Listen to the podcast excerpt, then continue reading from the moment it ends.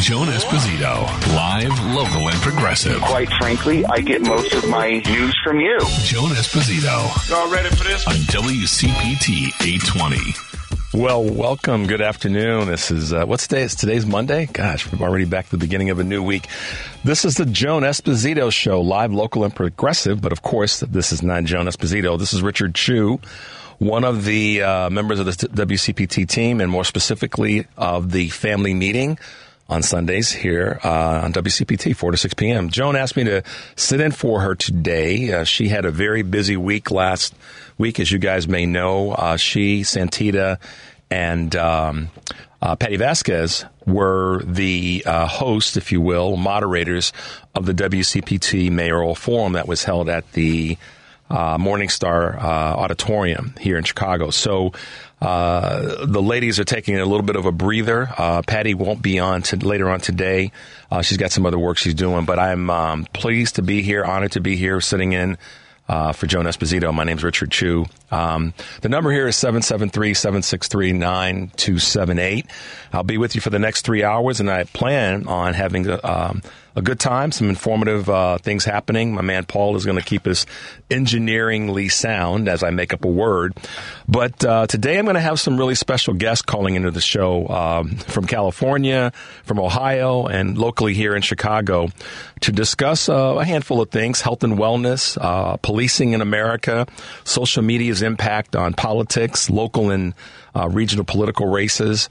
Uh, giving us an opportunity to talk about a handful of things and try to layer it all into the context of progressive um, radio and progressive politics. So um, I'm going to start off myself talking about a little bit of what happened last week. Um, and uh, obviously, we're going to touch on some touchy subjects. The obvious one, if you will, the elephant in the room um, with regard to the murder of uh, Tyre Nichols um, and uh, some other uh, topic surrounding that. Yesterday on the family meeting, you heard Eric and I discuss some of the things that we see that are systemic changes that need to take place, uh, not just uh, here in Chicago, but across the country in terms of policing and how that's impacting our society.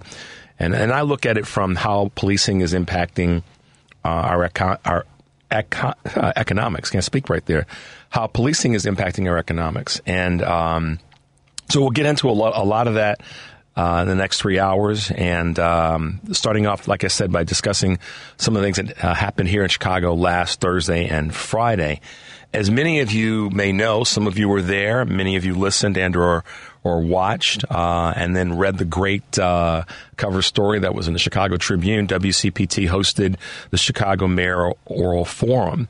Um, and it included the nine candidates, of which um, we had the opportunity to to invite and have them there, and for a fairly handsome discussion. I won't say it was necessarily a debate because it was fairly structured uh, with very specific questions uh, for individuals for in, for the individual candidates as well as as a group. And um, I think that all the candidates did well. Uh, uh Paul and uh, one of our station leaders. Uh, and, and I were just talking about this a moment ago about how did what how they did, why they did what they did, and what could have been done better. So I'm going to start off by kind of diving into the deep end of the pool of last week's, um, specifically Thursday's uh, forum and my observations. Uh, I invite you guys to call in. Uh, to chat and, and state your, your thoughts and feelings as well. But when um, when you have an event like that, you know, you, you always, you know, you never see what goes on behind the scenes. And WCPT was a big part of, if not the part of what went on behind the scenes to make sure things happened and went smoothly. I think that that was one of the great things about what we did as a as a team at CPT, um, and and what Matt did, and and and all the engineering people that were a part of it. Um, that made this event go off very very well, and technologically, I think that's a that's important to say. Now, let's kind of break this down for the five. You know, I got to see all nine candidates speak, and I'll speak to the five that I spent the entire time, their entire um, segment. Uh, those five, uh, first five uh, candidates that spoke were the incumbent Mayor uh, Lori Lightfoot, uh, Chuy Garcia, Paul Vallas, uh, Willie Wilson, Dr. Willie Wilson, and um, Commissioner Brandon Johnson. So, what happened? Well, the format was such that, as you guys may know, uh, there were an, there was an opportunity for each of the candidates to have a, a two minute opening on who they are, why they're running, and what their uh, goals and objectives are uh, in running for the mayor's uh, office. And they all did that, and then we went into some questions and this, that, and the other. My overarching observation, and I made this with Eric uh, shortly after um, the the event, is in terms of the five. We watched again all nine candidates, but of the first five, the thing that I'm most noted from them all is that um, they they all were pretty much saying similar things and or talking about a similar concern, which is uh, crime and or violence in the city of Chicago. And the thing that I found very interesting, and a lot, of, a number of things that were uh, uh, interesting, uh, but this was a very interesting point, is that each of the candidates spoke about the fact that we have a violence problem, we have a crime problem in the city of Chicago. And I don't disagree with that. I think we do have an, a, a problem with, with crime in the city of Chicago. And we have a problem with crime in the top 10 cities in the United States. That's a fact. And I don't have data from Los Angeles, New York, uh, Houston, Atlanta, Dallas, San Francisco, um, D.C. And what did I leave out? I think that's nine. But uh, and we could probably throw in there uh, probably probably I think the next thing would, would be Miami and or Detroit. But we take the top 15 cities, they all there's crime in all of them. Atlanta, I'm sorry. So let's break down the conversation about violence or crime in, in the United States. Um, happens everywhere. Happens in metropolitan areas, densely populated areas. It happens in uh, regional areas. It happens in rural areas. The question is, per capita, what happens in terms of how many people commit or are affected by crime in a given mar- um, uh, marketplace or given city, rural area, uh, regional area, or state. So I think that we oftentimes, and we talked about this yesterday in the family meeting. One of the things that I felt that the each of the candidates, except one for the most part, missed this opportunity, and that is that they didn't speak to how we got here. And that's a big one for me. I, I believe um, I'm, I, you know, kind of call myself a little bit of a social scientist, or at least um, a human scientist, as it relates to how things get to where they are. And sometimes, Paul, my friends, and certainly my family, laugh at me because I can, you know, quickly get into the weeds psychologically as to why something is the way that it is. My wife laughs at me all the time when I joke. Uh, I shouldn't say joke. She, I laugh. She laughs at me jokingly about how I can quickly get into the weeds psychologically as to why anybody does anything. Family friend foe business associate. And she i i, I am thankful that she's patient with my uh, the degree that i don't have in psychology or sociology. Um, but life has taught me that it's important to find out why a person or a group of people does do what they do and what is it that's behind that curtain, so to speak, to cause us to do certain things. I mean, you're a father, you have children, mm-hmm. and you know that there's behavior that your children engage in, and I'm I'm certain because I know you reasonably well that you want to kind of figure out why they're doing what they're doing, mm-hmm. rather than just say stop doing it. So right now, when we look at our we look at violence or crime in America, I have to ask the question or I'm not being true to myself. Why are we here? And how did we get here? Rather than just putting a ba- another band aid on a problem that impacts all of us, whether it be directly, mildly directly, or indirectly. It affects all of us. That's what I don't see we as a, as a country addressing. And I didn't see um, four of the five uh, um, for lack of better words, first five candidates really speak to that. And I think collectively, that's where the real conversation could have been. I think they briefly touched on it when they were talking about the unhoused, because mm-hmm. people are willing to admit, at least with the homeless problem, that there are varied reasons why people are homeless. Right. Whereas with crime, there's also varied reasons. And I think you guys were touching on that on the family meeting of, you know, throwing more police at the problem doesn't solve the problem. At the root of the, you know, there's there's a cause to all of this, and I think it's it's varied. It's it's just such a, you know, it it, it might be out of necessity for some people to be criminal just to to get by. You know, whether they have to just kind of lie, cheat, steal their way through life. Um, because of the circumstances that they're going through. So, yeah, I, I, think the the getting to the why of crime was never really addressed in that that forum, or or even at all. I think I think with a lot of the the conversations about this city and, and, and crime. People aren't really willing to go. P- people are acknowledging that there's a problem and mm-hmm. not really like, well, you know, how do you psychoanalyze the how did we get here and what can we do to kind of try and cut it off or limit it? Yeah, and and I, and I so, so to Paul's point, um, yes, they did touch on it a little bit when a little bit when the question came up about the the homeless or houseless um, uh, epidemic that we have in Chicago and across the country, uh, particularly in any of our top ten or twenty metropolitan areas. So. The, the reason that I go um, down the road and stay in the weeds on the why is I look at it like anything that you're trying to fix or resolve.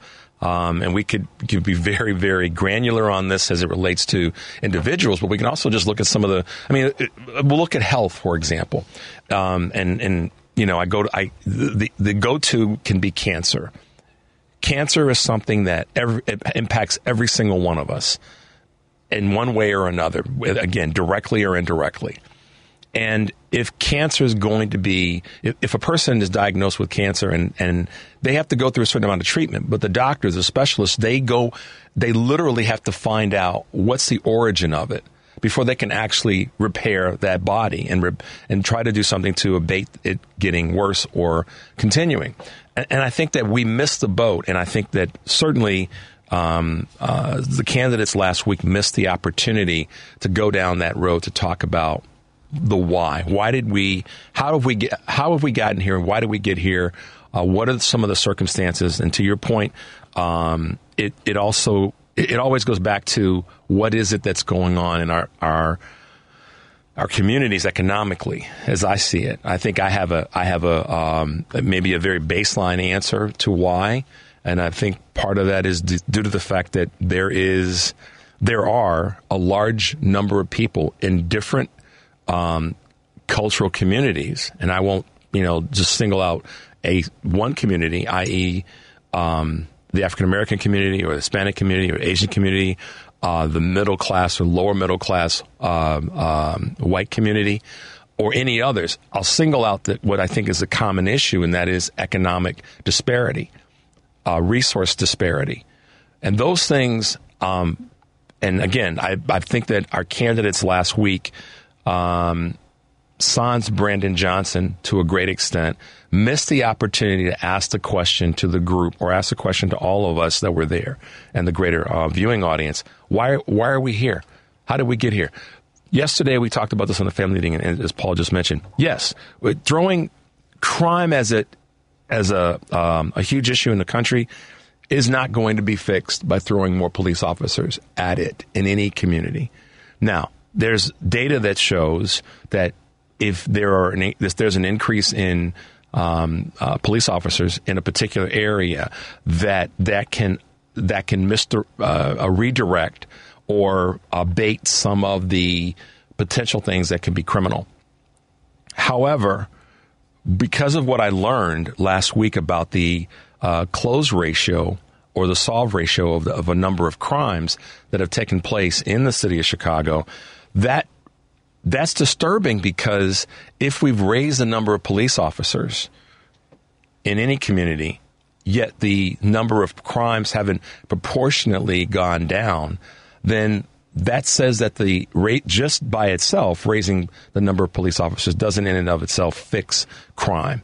Because if that were the case, let's, let's just look at it from a purely um, do we have the resources to really lean into it? If, if solving crime was a item that could be fixed with hiring more law enforcement, gun carrying, bulletproof wearing police officers, then I think that most cities would just open up the bank account and say, we're going to hire, rather than 1,700 in Chicago, we're going to hire, you know, twice that amount. Yeah. That if, if it if it truly was going to fix the problem, then why just hire 17? Hire 3,400 and then go about doing the business of, of, of stopping crime. But they know that, so that's where I go. They know that that's not going to fix the problem. Mm-hmm.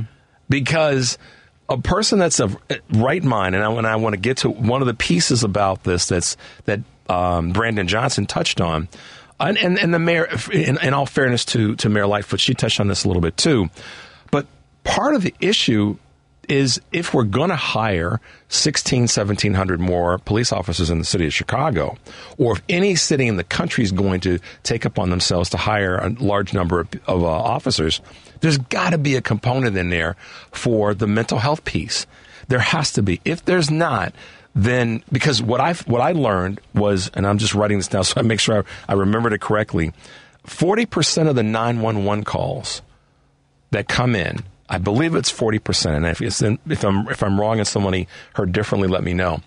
40% of the 911 calls are have ultimately proven themselves out to be one where there's a psychological issue going on. There's a mental health component to it. Now, that doesn't say that within that 40%, that 30% of that 40% were not, you know, ultimately a violent uh, crime situation. But 40% of those scenarios are mental health related. So that right there says that you can't hire the the 100% of who you're going to hire as law enforcement, gun-toting, bulletproof vest wearing officers are if they're not equipped to deal with a large portion of you know of what they are going to deal with, then it's going to end up just like we've seen so many things end up. I'm I'm of the mindset that if we don't address that mental health issue in the hiring or the use of the resources, then we're going to continue to make actually make the problem worse when it comes to how police are viewed in any community. Certainly, in communities that have been that are in that. Um, the other statistics 75% of the crime in Chicago takes place in 6% of the neighborhoods. Or 75% of the crime that takes place, violent crimes in Chicago take place in 6% of the, of the population, not neighborhoods, okay. but the population. So I guess depending on how you wait, break that down further. So again, throwing some data back at everybody. If 40% of the crimes or 40% of the 911 calls are mental health related and they're sending police officers out to attend to that, that's not the best use of that resource. One.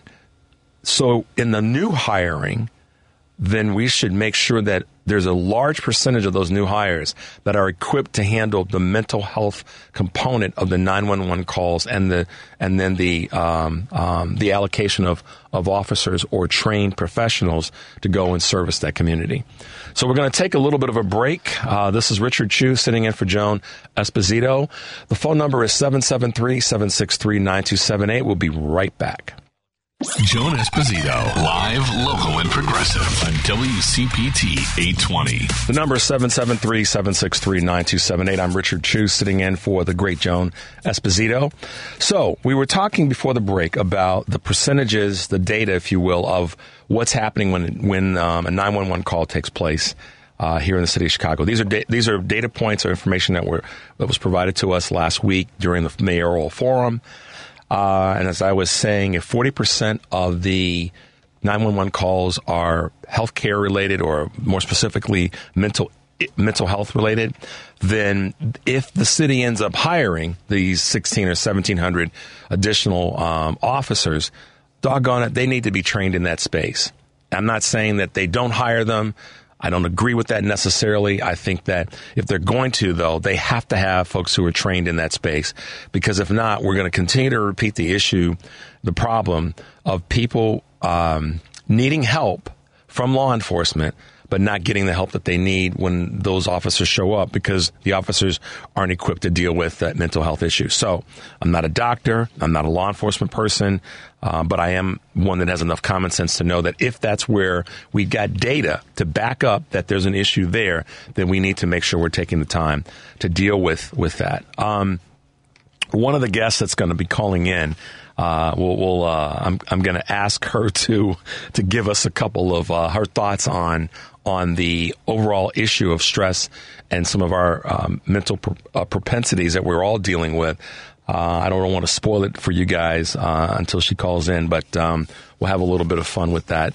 I think again, going back to this percentage of seventy five percent and six percent of the of the population, um, is that's a big deal because what what I'm concerned about that can happen is that we could end up allocating resources to communities that, when I say resources, I'm talking about the law enforcement resources. We could end up allocating those law enforcement resources to areas that don't need law, more more police officers. Because if we did, if we if they if more police officers, and I'm going to be beating this drum for a while, because I that's part of the problem with some of the issues that we have is that we don't beat the drum long enough. We kind of walk away. People get you know fed up with dealing with it, and, and they move on to the next thing. This is an issue because if the if the resources are allocated too heavily to these the six percent of the city's population as it relates to crime, then we're not fixing the core problem. Where I go back to where I started, and that is the why. The why. Why do we have uh, such a disproportionate number of people from certain communities uh, committing crimes? And, and Eric and I talk about this so often on the family meeting rather than asking the question necessarily, what's wrong with that 6%, if you will, of the population or of those of the communities where the where the crime seems to be happening, the violent crime more specifically, what's rather than asking what's wrong there, let's ask what's right in other communities. So, for example, if we were to break down the city, every now and again, um, and, and, you know, as you as some of you guys may know, I'm like Eric. We both are financial advisors and wealth managers in our other our real lives, if you will.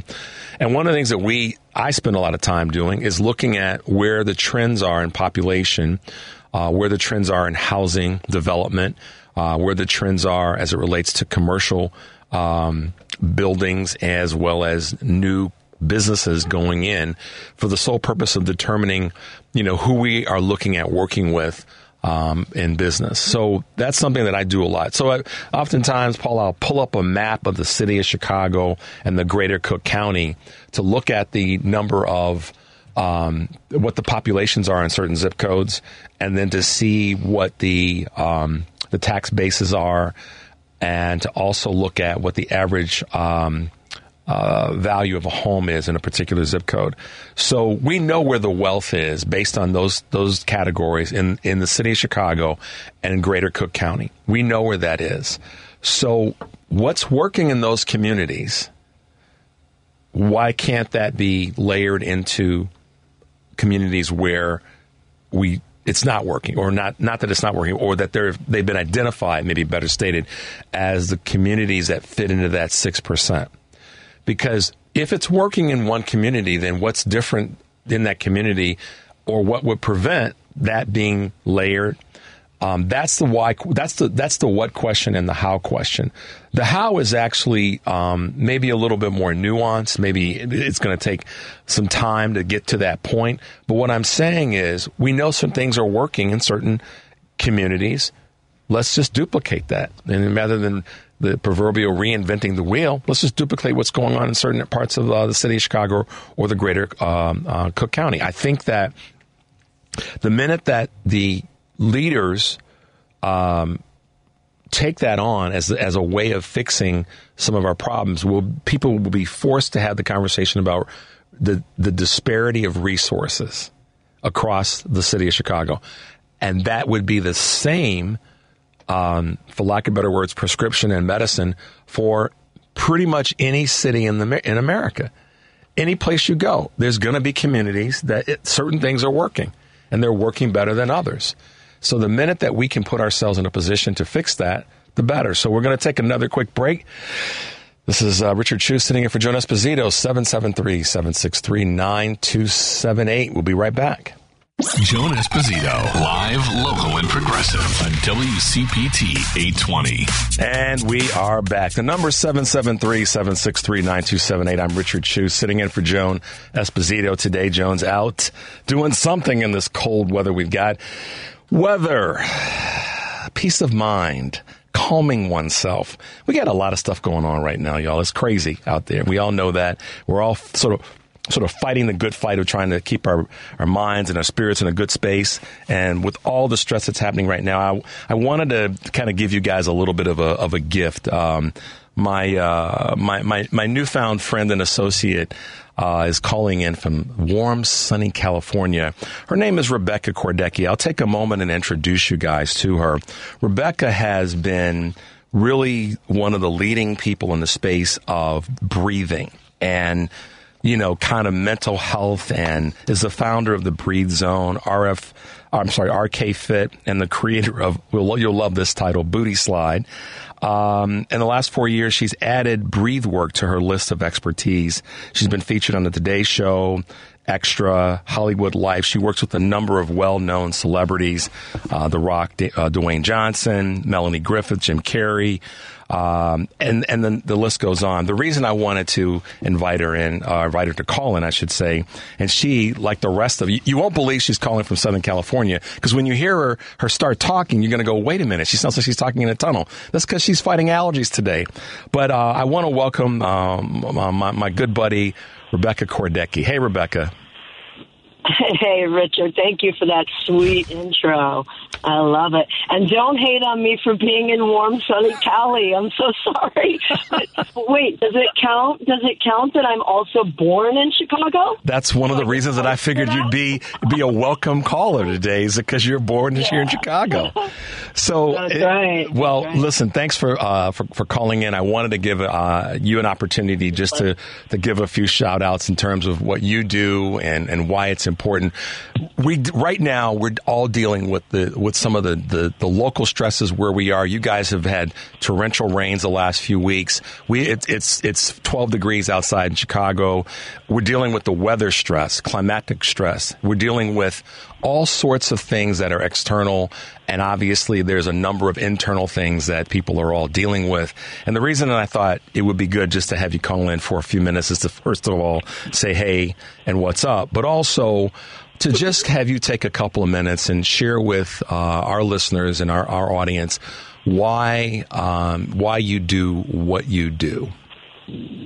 Ah, okay. Wow. Do you have time for that? That's a long ass story. yes, it is. But no, uh, but thank you for that opportunity. And, you know, for me, I believe that, you know, for many years, 20, almost 28 years now, I've been in wellness in this space of mind, body, spirit space. And, you know, I've worked with so many different modalities from teaching people how to use their bodies more effectively through personal training and through diet, uh, coaching, and also doing massage therapy with people. But the one tool that I've used over the last seven, eight years, which is a new tool in my wellness tool belt, is this breath work modality. And out of everything I've done in 28 years, it is the biggest game changer, needle mover modality I've ever found to help people go from where they are to where they want to be.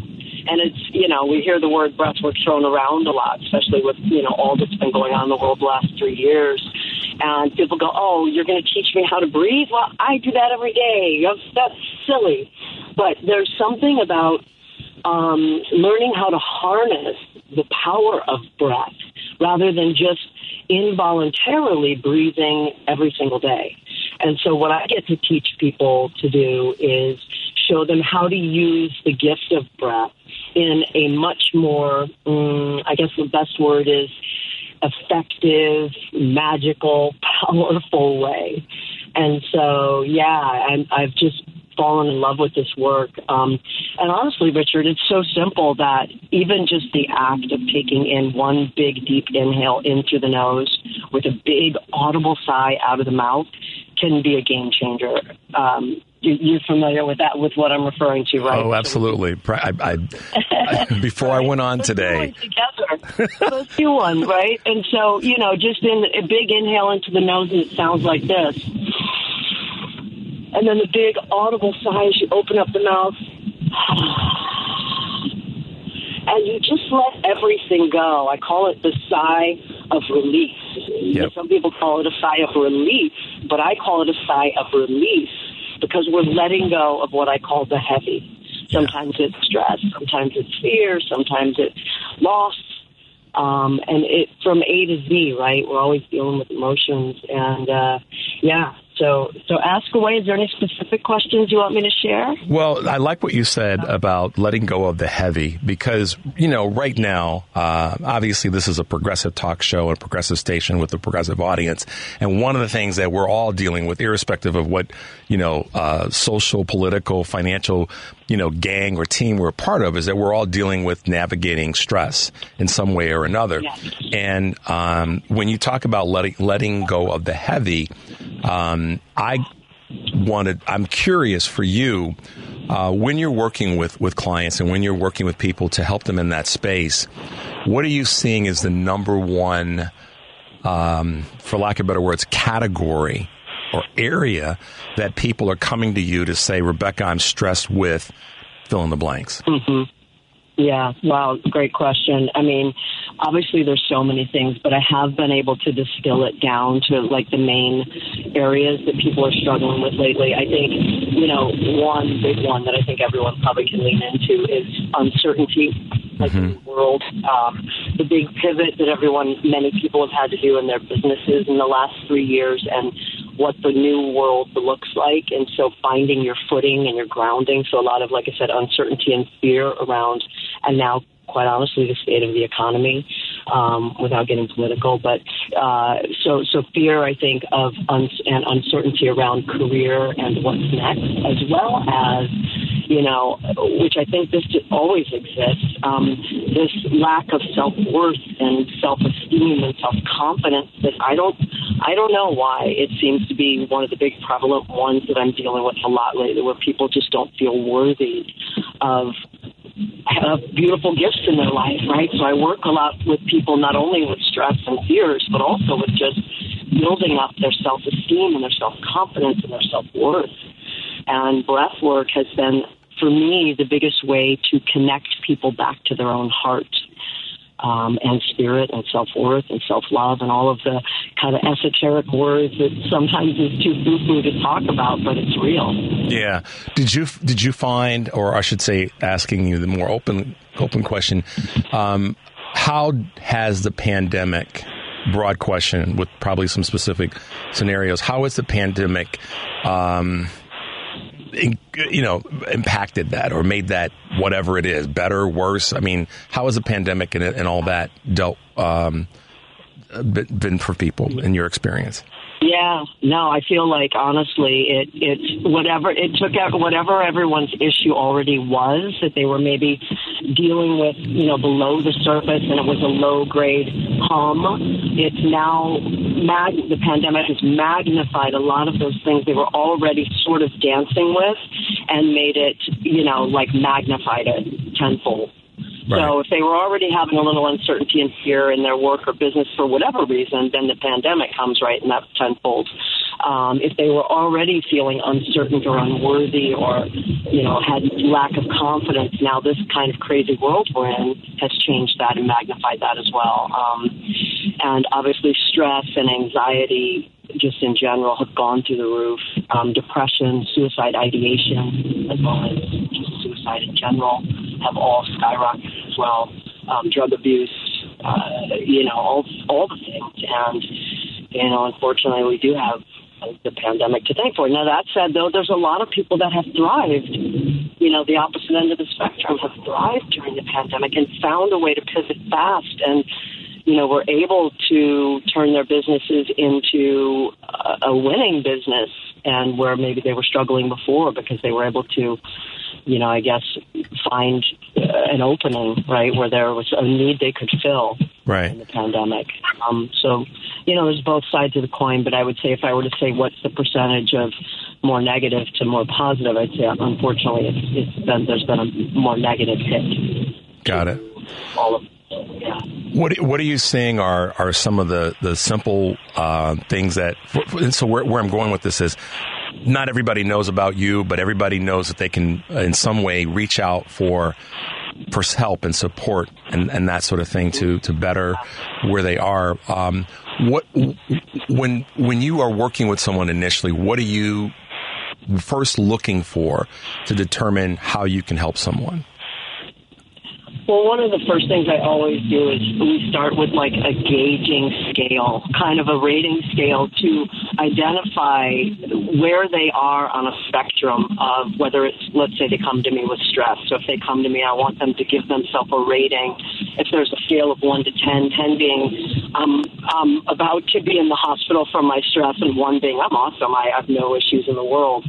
I always ask them to rate where they're at, um, whether it's stress, fear, um, uncertainty, uh, grieving, whatever whatever emotion or, or energy they're struggling with, we rate it first so that I can get a, a, a read on where they're at and where I want to take them. So if they're at an eight, I know my job is to get them down to a three, four, something manageable. And then I know once I understand which area they're struggling with the most on these scales, you know, when I look at the ratings they've given me on the different areas, then I dive into that area that's obviously listing the highest on the scale and that's the first place I start. And then I bring out the tools, whether it's breath work or mindset coaching or just simply moving your body and moving into meditation and affirmations and all those things, which is super effective as well. Um, I just decide which tool is appropriate to use given where they're at. Also, given the kind of person they are, the kind of human they are. I believe we all have, I, for fitness, I use something called the FitQ and uh, we all have a personality that's going to lean us more towards one style of working out than another, where we'll be more in flow with it. So I always like to see where people are at with their personality before I give them a certain modality. So those are all the things I take into account. Yeah, that's fantastic. Well, I really um, I, I, wanted to reach out to you, my friend, and, and have you be able to uh, call in for a few minutes since I was uh, guest hosting today, and just have you um, sort of put out some good energy for folks who are probably feeling the craziness of things that we're all dealing with, and obviously the stress of uh, where we are, you know, maybe socially, politically, and here in Chicago with it being 12 degrees outside. But um, Rebecca, I, uh, as we as we wrap up, um, uh, give our, our listeners and followers uh, a little bit of information on how they can reach out to you and maybe do some work with you virtually, and how to find you. Sure. Sure. First thing I want to say, just to tag on to, is just to remind everybody that you literally, and I don't say this tongue in cheek or cliche, I mean this seriously, we are all literally just one deep, purposeful breath away from feeling a little bit better. And it's one breath at a time. So if you string a bunch of those together, you're automatically going to feel a little bit better and start there and then add on, right? So just to, to give everyone the reminder that it can start with a big, deep breath. And then you can ground and feel, okay, now I can make decisions, right? Um, but I wanted to just say that. And then as far as how people can find me, I'm super easy to find. If you look for my website, it's RebeccaKordecki.com. Um, should I spell my name? If Probably a good idea. Yeah, so it's R E B is in boy E C C A Kordecki with a K K O R D E C K I com. I'm also on Instagram under the exact same spelling and name. And I think those are the first two best ways to start to connect with me. Absolutely. Well, Rebecca, listen, girlfriend, I'm glad you called in. I'm glad you're doing okay. I know you got this, you got the uh, allergy thing going on. I, I know that feeling. Yeah. Take care of yourself, and thank you for taking care of so many people. And uh, we will have you back again in the future. Stay safe, and we will talk soon. Thanks for calling in. Awesome. Thank you. Bye bye. Bye bye. That was Rebecca Kordecki. Um, she is uh, one of those people that I like to say helps folks feel better. And her Breathe uh, Zone and uh, RK Fit are great uh, tools. And, and just, I, I, was I was thinking about things that I could kind of throw in the mix today, uh, sitting in for Joan. And I, I just feel like with all of the stress that we are all dealing with, as Rebecca said, and it's in different categories for different different folks and for different reasons, um, that it would be good to have her kind of call in. She's great and she's helped so many people, and you should check her out. Um, you can follow her on Instagram. You can also uh, go to her website. But um, I know we're coming up on a quick break. We're going to take Paul. And then after we come back, we're going to grab a few callers and then we'll be at the top of the hour with another guest calling in. So the number 773-763-9278. We'll be right back. Joan Esposito, live, local, and progressive on WCPT 820. Hey guys, this is Richard Chu sitting in for the great Joan Esposito. And uh, that was Rebecca Kordecki, uh, one of my uh, one of my partners out in uh, Southern California. She is a fitness instructor, uh, personal trainer, and she has a wonderful business, uh, BreatheWorks, which is just something you guys should check out. And I thought, like I said, it'd be a good gift to everybody to to tap into her work as we all are dealing with some of the stresses of the day to day life that we live. We got a few folks that have called in, Paul. I guess they have something to say. Why don't we start off with uh, Regina here in Chicago? Regina, welcome to, uh, I almost said the family meeting. welcome to WCPT Joan Esposito's show, live, local, and progressive. What can I do for you? Well, thanks, Richard. Um, I'm in my car, so I hope you can hear me. I can hear you fine. I was Oh, good, good. I was really told to call in because I have a little story to tell you about.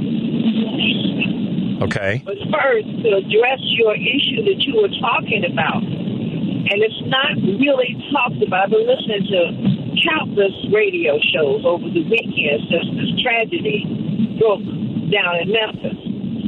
And what they really don't talk about is who the policemen are when you were talking about the why something happens, how come we don't hear about all of these tragic stories from FBI agents?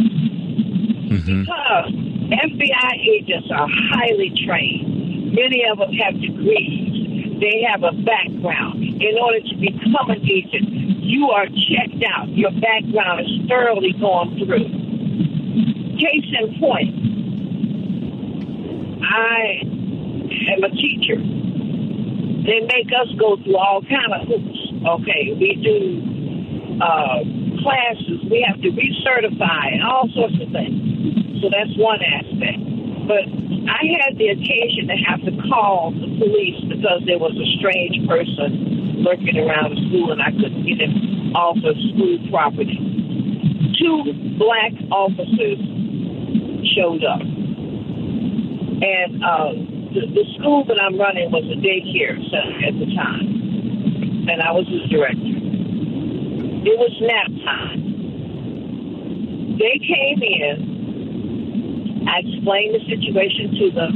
By that time, the guy had left, but they wanted to get a description and things like that. So I'm telling them the story, and one officer was very loud and and and just you know very uh, I don't want to use the word abusive, but he was very uh, rough and rough in his tone. Mm-hmm. And I asked him, could you keep it down because the kids are napping? I had signs all over, you know, during this particular time. Don't ring the doorbell. Don't do this. Don't do that. You know, you know, because my hallway that you came into was open. Right. Okay. And that guy looked at me. I don't know what all was going through his mind, but he seemed perturbed. Me, as a woman, was asking him to be quiet, mm-hmm. and he he he was abrasive more to me. He kind of like like I had the gall or the nerve to ask him to be quiet. So his partner stepped up and said, yo, yo, bro, you know, uh, you know, keep it down. Know, she said the kids are napping. So I'm like you, Richard. When I meet people, you have to prove to me you're not crazy. Okay? well, because Regina, people have gotten people have gotten crazy about the day. But anyway, um, well, go, go ahead. I'm, I'm sorry. Well, no, no, no. I, I uh, and all, I, I always, I always want to give folks a window to chat, and then I have to kind of dive in because of the other callers. Exactly. So, so here, here's where I, you made a comment. I'm going to try to address that and then layer forward. Um, we, we have. Um, we clearly have a standard that needs to be raised when it comes to the law enforcement uh, officers that work in the metropolitan, work for cities, municipalities. Um, we, we that, that's so. You may not have heard us say this yesterday on the family meeting, and Paul alluded to it earlier. Um, Eric and I, Eric Grant and I, of the, of the mindset that we need to pull up the, the police departments from the roots and rebuild. Oh yeah. And I know that I there's agree. probably a lot of people that think that I might be crazy or we might be crazy for saying that, but I really don't care because what's what's going on right now is not working. What's what's happening is not working. And it's not the citizens that are the problem. It is and, and we could look at we could look at the situation that took place, this awful murder of Tyre Nichols in in uh, in, in Memphis as a, as an outlier, but it's not. It keeps repeating itself. There is a systematic and systemic problem, and the the I saw something posted on on Instagram this morning um, about the officers weren't as I'm sorry, uh, the the late Tyre Nichols seemed to have a greater command of the English language than the officers who murdered him did. So that says something to me that a person would find would would observe that from a video. Exactly. But but I, again, I don't want to get in the weeds on this. Yes, simply stated, we need to rebuild our police departments across the country because every city will take the top 10, we'll take the medium 10, we'll take the lower 10. Every one of them has issues that can be that are causing people to die. And simply stated, I believe that that's a that's a, a problem that it's fixable, but it's a question of will the country on an individual basis, meaning individual cities and, and, and, and marketplaces have the will to dig in to do the work. So, Regina, listen, drive carefully. Thank you so much for calling in. You are not crazy. And uh, make sure to st- continue to follow WCPT and, and, and all the programming that we have here. Thanks for calling in, Regina. Thank you. I appreciate you. You're welcome. Be well. Hey, I mean, she makes a great point. Um, you know, the, the, FBI, the standard in the FBI, I don't know the details. I know that their training is is pretty robust. Um, I've had the occasion to meet uh, some FBI officers. Some of them were former military that ended up working for the FBI. And the standard's higher, and I think that our our uh, municipalities should do the same, whether it be city police or whether it be county police, county sheriffs rather, um, etc. Because it's going to continue, and I'm going to beat the drum. I said it earlier, and I'm passionate about it until the work is done or the identification that that's that that there is that, that true problem and then the work has to be done it's just there's no there's no turning away from that turning away from it is is no longer an option not that it ever was an option, but it's no longer something that we should allow to happen. I know we're coming up on the uh, top of an hour break, Paul. Are we uh, getting that pretty close? So the, num- the number is 773-763-9278. I see you out there, Jim. Um, I see you, Greg. I know we've got a couple other folks that are uh, called in. Uh, when we come back, we're going to have a guest caller that uh, is going to talk to us a little bit about some of the things that are going on. Um, this is Richard Chu sitting in for Joan Esposito, 773-763-9278 is the number. We'll be right back.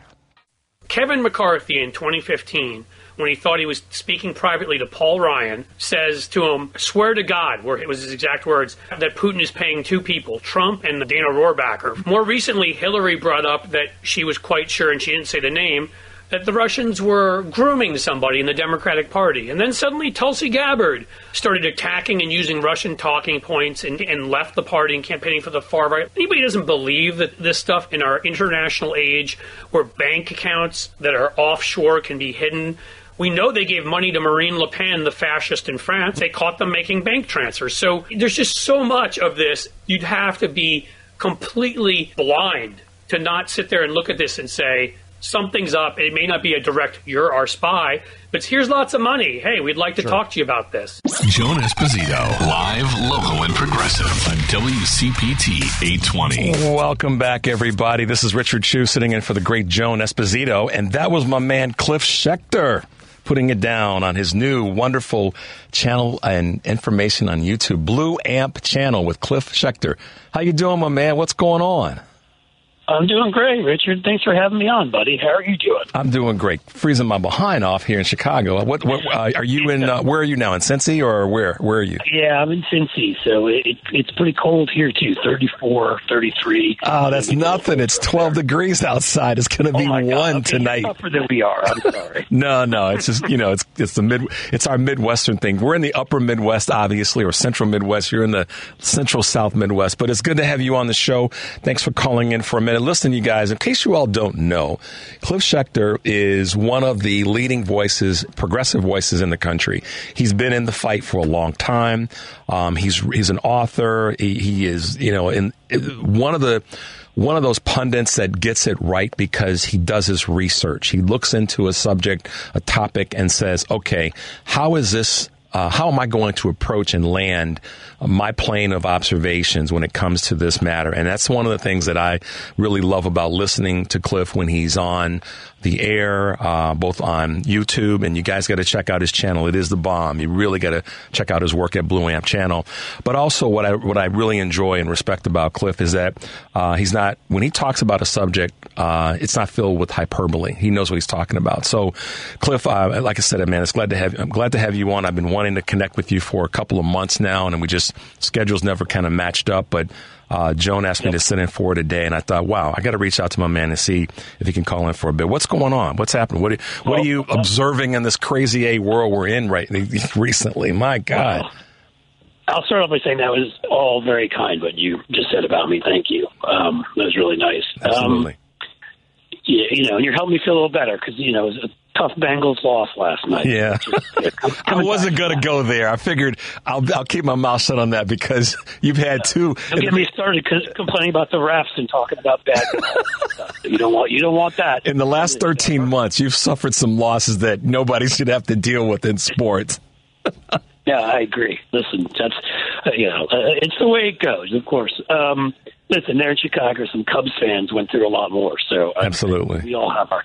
We are. In any case, um, you know, you played one of the videos I did before, the YouTube videos, uh, which is kind kind of you when you started this off. And I mean, honestly, that's a lot of what I what I've been doing. Uh, people love sort of throwing around when you start pointing out stuff that's right in front of your face and saying, "Oh, you're a conspiracy theorist and this and that." I was talking about George Santos in that video, and you know we've heard all this stuff, all the stuff that the, the press likes to talk about because it's the it's the you know I, I don't sexy, not in the way of like sexy, but sexy in that it gets people's attention, right? Mhm. He was a drag queen at some point, but he you know he lied about that and. And, and he sold jewelry jewelry from somebody he lived with and pawned it and you know he did this and did that lied about his name lied about working at Goldman Sachs going to you know NYU and all this kind of stuff but the thing that I, that I don't hear them talking about is, you know, he he was this nobody. He was a guy who who had no money. He had you know telemarketing job, fine, nice middle class job, whatever. But he's not the kind of person that like that, that people think is going to run for Congress. And then the next time he runs, he suddenly has millions of dollars in two years. He went from not having any money to millions of dollars, giving himself half a million dollars. He turns out he'd gone into business with, as well as um, had been loaded up with campaign cash. We've been able to trace sixty thousand dollars of it from this guy Andrew Intrater, who is the, a Russian American cousin of one of these sanctioned oligarchs, Victor Vekselberg. Yep. And Intrater has always supported, you know, it gave two hundred fifty thousand to Trump's inaugural in in twenty seventeen to meet with members of his cabinet. He um, he gave money to Tulsi Gabbard, the only Democrat he ever given money to, uh, which who I mentioned in that video and and he jumped in and just only Republicans repeating these Russian talking points. So you've got this guy who was the nobody, but suddenly is worth millions, and suddenly he's running for Congress, and is suddenly funded by the Russian American, the cousin Russian American of a, a huge oligarch, aluminum oligarch. The, and this is a guy who's only supported pro-Russian Democrats and Republicans before. And I mean, and, and where are these questions being asked? I Yep. mean, this should be the most obvious thing in the world. Well, some, first of all, again, see see what I said about Cliff. It, it was it's true. Research. He knows his stuff. He dug in deeper and deeper and deeper. Eric Grant, who I uh, uh, co-host the family meeting with on Sundays, Cliff always talks about um, people having permanent interest, but also people being intellectually curious. Cliff is the epitome of being intellectually curious. And like me, I like to dig in and find out why. Why or how. When you were talking, Cliff, I wrote down two words why and how. How in the hell did this guy get to this point financially? How did he get there? Why aren't people who are supposed to be representing our permanent interest asking the question, how did he get here? Now, if he got there in manners which are okay, then fine. But it's just, you know, the, doesn't it bother you, Cliff? And I'm, I'm, giving you a loaded question, but doesn't it bother you Yeah, oh, when stuff is in front of people? It's right in front of you, and folks are just too doggone weak or scared to push the button and go, "Well, what the heck's going on here? This is crazy." Richard, I mean, that's literally the reason I exist. So if people don't like me, get the media and other folks to start doing their jobs, and I'll go away. Me too. I mean, listen, that's why Eric and I joke about this on, on the family meeting a lot, and Joan and I do too. I mean, and Joan's got Joan is legendary here in Chicago and and, and in the in the Midwest. Um, we everybody knows who she is, and she has always been one that's dug in and dug deeper and said, "Wait a minute, what's really going on here, and why?" If you follow her on Instagram and, and follow her on Twitter, you will see like you, she often posts the question, how in the heck did we get to this point? Why isn't so and so in the media? And I hate to point the finger and say the they, the media, they are not doing their jobs, but the person, the pudding, they're not doing their job. Well, I try to be clear, you know, Rich. I don't mean to get you up, but just to sort of say, because I don't like just saying, "Oh, all media is terrible." No, There's some right. terrific members of our media. There, and uh, sadly, though, they seem to be always the exceptions, right? And and then big media, call whatever you want to call it, corporate media, big media, whatever, often doesn't want them around. I mean, I, I think of someone like John Harwood, who never Yeah. gave in to the both sides frame, always said stuff like it was, and eventually got pushed out of out of CNN because of it. You know, I I mean, I, I'm out here. I mean, obviously, I have a life as a consultant where I do public relations consulting for causes I care about, and you know, and, and certain politicians at times. I, I write TV ads, and you know, I did that. I got had lucky enough to have the opportunity to do that for President Biden's election in 2020. So I, I'm not saying I wouldn't exist you know, as a, as a human, if the media and others are doing their jobs, but I wouldn't be out here. The reason I have that YouTube channel, the reason that I write articles for the Daily Beast and other places, the reason that that I'm doing the stuff I'm doing is because it drives me insane.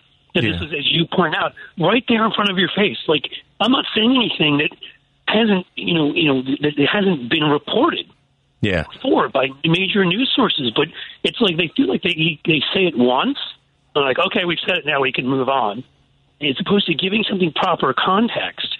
Just because it's appeared in a few places before, most people have no idea the things that I'm saying right now. The people I'm talking about. I mean, this aluminum oligarch Vekselberg, who's tried to corrupt this country in all sorts of ways. I mean, we just had a, the ti- you know his partner. By the way, I'll say quickly, and then I'll you know throw to you you know, his partner, the other guy who's they're aluminum oligarchs together who took over that whole industry in Russia is Oleg Deripaska, the guy that was paying off Paul Manafort and working with him, and the guy who we've all heard about in the last week because he was paying off the, the FBI guy who was tasked with looking into him and looking into the relationship between Trump and Russia, McGonigal, Right. who just got indicted. I, I don't. I don't. You're you're right. And and then how? Man, we, we could we could just uh, earlier. You you may have heard I had uh, um, my buddy uh, Rebecca Kordecki on who. Um, Is a, uh, a, a sports person, physical, uh, a personal trainer, and runs a business, BreatheWorks, out in Los Angeles, Beverly Hills specifically. And and I've I've like you, have had to have a lot of woo-saw moments in the last six years, and more specifically in the last few months, given the craziness that's going on from a from a here it is in front of your face political standpoint, and not enough people seem to be um, invested or or curious enough or willing to say we got to dig deeper because there's some garbage here that we've got to figure out. The dots are, and one of the things that I thought about when you were talking is that the dots are easy to connect with regard to some of the things that are happening, at least in my opinion. The dots are easy to connect, but folks just don't seem to want to do the work. And I was going to ask you this question, and, and one of uh, one of our callers uh, reminded me to bring this up. Deripaska, if I'm correct, and I is is tied into is from an aluminum uh, plant building standpoint uh, with McConnell, right? That's the same dude, Correct. isn't it? So, so, so after we knew about his relationship to Manafort, after we knew that they attacked us because they did, they cyber attacked our election, and we're finding out still to this day with McGonigal more and more about what they did.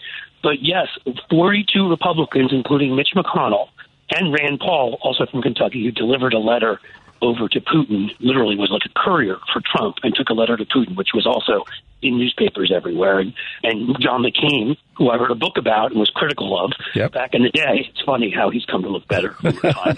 um, you know, he, he's the one who, who basically referred to Senator Rand Paul as a senator from the Kremlin. They're doing the Kremlin's business. Right. On the floor of the Senate, he said that. Well, so so to get to what you're saying, those two and 40 other Republicans voted, and they were made sure they they they, they were able to undo sanctions against who? Oleg Deripaska, who Yep. then magically said, "I'm going to invest 200 million dollars in building an aluminum plant in Kentucky." Right. I mean, It's crazy. Like this. I mean, again, how can you? How can the New York Times, Washington Post? I don't care where you work. How can you look at these things and not connect those dots? And then you see these same people who support this guy Santos, who is nobody, who is nothing. You know, who's just a, a lifetime petty criminal, Mm-hmm. and a perfect guy to have who you'd have compromise on. By the way, That's And- exactly right. And then he, he suddenly has millions and he's running for and he wins the congressional seat. Like, how do you not ask these questions? I know it's crazy, man. Cliff, listen, I know you've uh, you've been busy lately, and I, I have to throw this out again, y'all. Blue Amp channel on YouTube. You have to check it out. the The information that's there, the the research, the hard work that Cliff Schecter puts in, the data that you guys can can watch on his YouTube channel is phenomenal. You got to check him out. Uh, you can follow him as well. Uh, you can follow him on YouTube with Blue with uh, Blue Amp channel. You can follow Cliff on Twitter, and you can follow him on Instagram. Just put his name in; it'll pop up. And this is a dude you got to get plugged into your uh, social media. Cliff, it's been great having you on. I know you got to go pick up your son, so I'm gonna let you go. No, but you're awesome for having me on, Richard. Thank you so much. I, I really appreciate you reaching out. absolutely, man. I'm glad you're well. Stay Coffee safe. Or, or if it's cold, I'll get some coffee for you up in Chicago. Ah, that's all right. I appreciate it, man. Listen, stay safe, brother, and I'll be talking to you soon. I look forward to it. Take care, man. All right. That was Cliff Schecter. He's one of the strong voices in the uh, progressive, uh, one of the strong progressive voices in the country right now. You really need to follow the man. He, he's um, uh, just someone that I think you guys can appreciate the work that he does. We are going to take a quick break. The number is 773-763-9278. I see you out there, Karen, Greg, Dan, and Jim. We'll get you on the on the way back on the on the other side. Joan Esposito, live, local, and progressive on WCPT 820. And we are back. This is Richard Chu sitting in for the great Joan Esposito, 773-763-9278. We're going to, uh, we've got another one of our uh, guests that'll be calling in at 3.30, a really uh, great um, social media and communications and PR person that's going to talk a little bit about uh, social media's impact on politics. But right now, let's grab a couple of quick calls. I'm going to get my man Daniel down in South Carolina. Hey, Daniel, I know you're on duty right now. What's happening? Yes, sir. I wanted to call. Uh, you had a couple callers asking what needs to be done. Um, I feel like everybody's along the right track. Uh, other countries don't have these issues. One, we don't have the guns. Uh, that's something that needs to be done. But two, uh, cops. Um, we're about the only country in the world that basically we'll just take uh, an 18 year old off the street, actually 20, 21, but take a 21 year old off the street, give him a couple of uh, weeks of training, and then give him a gun and a badge and say, go go out and do this. Um, I myself, uh, due to, due to uh, my wife's job, I'm, I'm able to get free college. I'm pursuing a criminal justice degree. Granted, a lot of this is just affirming uh, what we already know. But if if every police officer in the United States had to get a criminal justice degree, they would see that poverty is the issue. Um, and they couldn't be able to deny it anymore. Yeah. Um, uh, uh, the other major thing is that we have to be held to the same standard from from the, the lowest guy or the lowest occupation to the highest. We need to be held to the same standard. And I apologize. I've got to go. I've got to call. Thank you, sir. All right, Dan. Yeah, Daniel's a, police officer in South Carolina. He's a follower of uh, of the progressive voices across the country, and he, he's a great follower of WCPT and the family meeting. And I wanted to grab his call real quick. Um, he's on duty right now, and he says some great stuff all the time. Let's go to Karen here in Chicago. Hello, my friend. How are you? Hey, how are you? I'm doing okay. Listen, I got to give you I got to give you a big uh, long distance hug, and I also have to give you a little bit of a remedy from um, from my friend uh, Rebecca Kordecki in terms of just breathing. I know you were this morning. I heard you on Stephanie Miller's show, and I, I know that you were pained by. Uh, the video of Tyre Nichols being uh, being murdered, and, and I and I feel for you. I appreciate you, and, and many people appreciate your passion. Listen, I, I I'll tell you right now. It's just as as a mother, um, how can anybody listen to um, or watch or even read about? Because I know that not everybody can watch. Um, it is a lot, but how can anybody watch and not um, feel that that was your child crying out? Yeah. um, in a, in a moment like that. So I am going to try really hard not to be the chick who cries on the radio two times in one day. But I okay, so this is you know I'm a white mother. I have white children.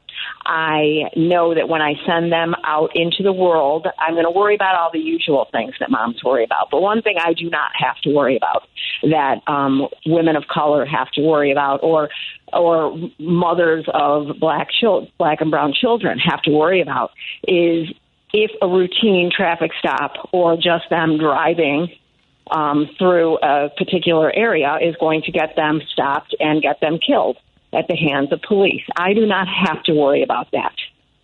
So, um, you know, the remedy, we have the remedy, H.R. 1280, um, it, the George Floyd Justice and Policing Act of 2021. We have to do something about this. Um, it is just gone way beyond um, what it should have been allowed to go beyond. And um, we have a real problem with policing. And I think with the unions, that we have, um, they need to bust the unions and start over. Um, they, it is a culture. It is not, you know, yes, uh, people keep pointing to and trying to kind of jumble up the issue by saying, well, but these officers were black, you know, so it can't see. It's Yeah. not. It's not a racial problem. That's not the problem. But we we know it's it's about who is the victim, and what is the common theme through all of these are um, white uh, black men that are unarmed, that are systemically being targeted by police. That's the country. that's.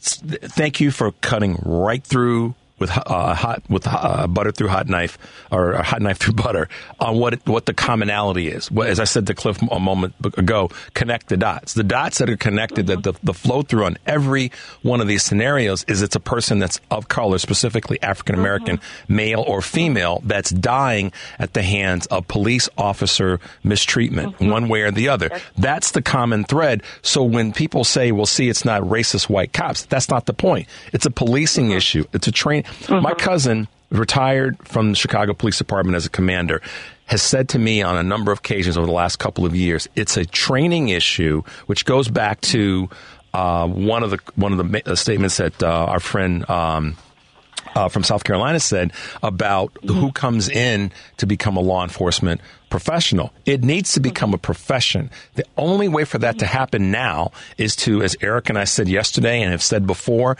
it needs to be stripped down to the to the bare bones, or roots need to be uprooted. It needs to be, meaning policing in America, in all major cities, in all cities for that matter, ripped up by the roots and restarted because that's going to be the the thing that has to happen to fix the problem and then raise the standard to what one of our other callers said about uh, who comes into the FBI and what the difference is. I think it was Deborah that, that spoke to that about, uh, or Regina, I'm sorry, that said the, the standard there is different. It's higher. So, to, to your point, Karen, this is, yes, race is a part of this because of who's dying. But as it relates to who's causing the harm, causing the death, causing the fear, causing the anxiety, it is the a problem with policing in America. Mm-hmm. So, y- you know, that's that's how I, how I'm seeing it. I don't see it as just racist cops. And yeah, it's easy for people to go, "Oh, but yeah, these five cops now six were all black." But don't you get it? People are still dying at the hands of, of law enforcement, which needs to be changed. Absolutely, and this it is a culture steeped in white supremacy. Yeah, Period. absolutely. And, and you know, and look, I I- you know I. I feel for you know police officers when um, you know it's like, well, you don't know what you're walking into. You don't know who you're dealing with, and because we have this insane culture, gun culture in this country. Okay, and that's fair enough. But here's the thing: the Fraternal Order of Police consistently endorse Republicans. Yep. Republicans are the ones who do not want to have any kind of legislation passed. Common sense gun laws, despite the fact that the majority of people in this country want common sense gun laws passed. So let's protect everybody involved. Let's protect the police. Let's protect the citizens by getting rid of these guns and addressing the problem of racism in the police culture. Yep. And now that we've got, we've seen evidence to show that there are uh, uh, people who were part of J6 that are part of the Oath Keepers, that are part of the Proud Boys, that are showing up either, you know, one person removed from being, uh, for working for different law enforcement agencies in different cities in the country. So that's clearly there's an internal problem there. Karen, listen, um, I've got to come up on a break shortly and I got to hit that on the nail. It's great to talk to you. Once Great to again, talk to you. a big. I'm not going to slam you into a break. I don't do it that way. You know how I am. I'm going to gently ease you up into it. But it's great to hear your voice and and um, you, big hugs to you. We are going to win this battle because we're going to do it together. So Yes, I'm, we will. I'm glad you're well, um, and um, we'll talk soon. Thanks for calling in. Uh, all right, Richard. Have a good one. You too. So listen, guys, we're going to take a break. Uh, we've got another wonderful caller uh, uh, in, a, in a few minutes after we come back from this break. The number is 773-763-9278. This is Richard Chu. We'll be right back. Joan Esposito, live, local, and progressive on WCPT 820.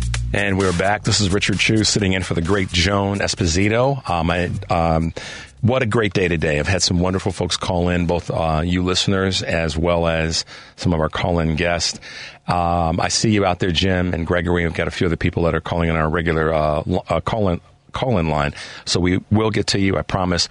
But right now, one of our guests uh, that's called in is uh, a wonderful uh, friend of mine and someone that I have a tremendous amount of professional respect for. Uh, going to chat with a little t- chat with us a little bit today about uh, a subject that I think. A lot of people kind of dance around, but it's certainly one that's impactful right now. Uh, I'd like to welcome to the show uh, my good friend Dyfed Fred Richards calling in, and um, we're going to chat a little bit about uh, some things that he's working on. He is the uh, principal and CEO of the Hive Principle, which he'll chat a little bit about. But uh, my man Dyfed is a 30 year plus veteran in the area of communication. And when I tell you, when you hear the phrase, oftentimes people are well read, this cat's well read. And he hails from Wales. Been in the United States for uh, for quite a while, but uh, I wanted to invite him on the show because I was thinking about people that could kind of chat a little bit about what he does and his business, but also shed a little bit of light on what he thinks and how he thinks social media is impacting politics in the United States and, and, and globally. Welcome to the show, Dyfed. What's up, brother? How are you? I'm doing well. Doing well. How about yourself? I'm doing great. I, I do uh, two things before we start. Number one, I have a bone to pick with you. Uh oh. Uh, why am I going after Cliff and Rebecca? You start low and you finish high, not the other way around. How am I supposed to follow that? Yeah, I know. Well, you get you get your Thanks own. very much, brother. My pleasure, man. Welcome to the show. Welcome to the show. Always so, pleasure. so, Always a pleasure. so listen, I'm going to dive right in, and, and I want to I want you to hit a few points on telling folks about the Hive Principle, your business, and and what what the Hive Principle is all about. Sure. So, in simple terms, after some 30 years in the branding and design, comms, marketing world, um, my business is to help business owners, specifically in the branding world, uh, to understand their brand from a consumer landscape. And what does that mean? That means that sometimes these organizations are so large, the left hand doesn't really know what the right hand is doing when they put their products out into the market from advertising, TV, literature, packaging, social media, which we're going to get into today. That all of these things don't necessarily stitch together. Uh, there's no, of course, malice in it, but the idea that I have at the Hive Principle is to have them understand what that world looks like so they can correct some of those things and bring it together as a holistic uh, look and feel on behalf of the consumer. An example of that is tomorrow. I'm walking some stores here in Chicago with a CMO and a CEO to literally have them see the world through their consumer lens. Wow. That, so if you guys didn't catch that, see the world through their consumer lens. In other words, yep. from the perspective of who their customers will be, who, who their customers are, and who their customers will be. So I'm just going to dive in and ask ask the question, and I know that some of our callers may may want to uh, get in on this as well. So when you and I when you and I were talking about you uh, uh, being on and, and, calling in as a guest today, one of the things that, that I wanted to do is obviously have you highlight what the Hive Principle is going to do, is doing, uh, and congratulations. But also uh, in the area of communication, when I have a conversation with you, the thing that I always note is that um, you do look at it from, from, the perspective of the end user or the recipient of the message. How is that person going to be impacted by the message that, that's out there? And in your case, mm-hmm. it's been written, it's been uh, the sp- spoken word, it's been a number of areas of outbound communication. So right now, yeah. there's, you know, that's our tool of connected connectiveness is communication. So my question mm-hmm. to you, broad question with lots of layers and, and sub areas when you look at social media, which in your 30 year career has been, would you say it's been the biggest game changer in communication? And, and then when you look at that question, how has it impacted politics in the United States in your observation? Sure. Um, I, I think the simple answer is no, it hasn't. I think it's just made things faster. I think that if you take a look back at other communication tools, newspaper, television, radio, the telephone being in somebody's home, there's always been a reaction uh, to these new forms of technology. And it, it's, for some people, it seems a threat.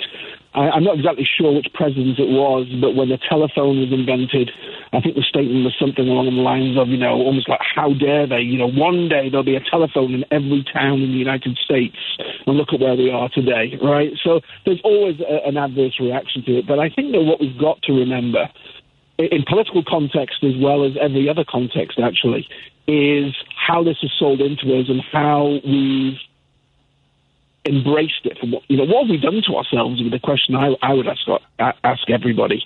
You know, why have we been so willing to give up so much for so little in return? And when I say giving giving up so much, privacy, of course, and security is one of the headlines I would use. But in terms of it's nothing new, I, I don't think it is anything new. If you look back at technology and communication specifically, and one of our great uh, presidents, Abraham Lincoln, he used technology in the wireless during the Civil War to great effect to keep up with almost minute to minute um, updates on the war, and the battlefields as they were evolving. And smart politicians should be doing the same thing with all of the media that's available to them, not just social media.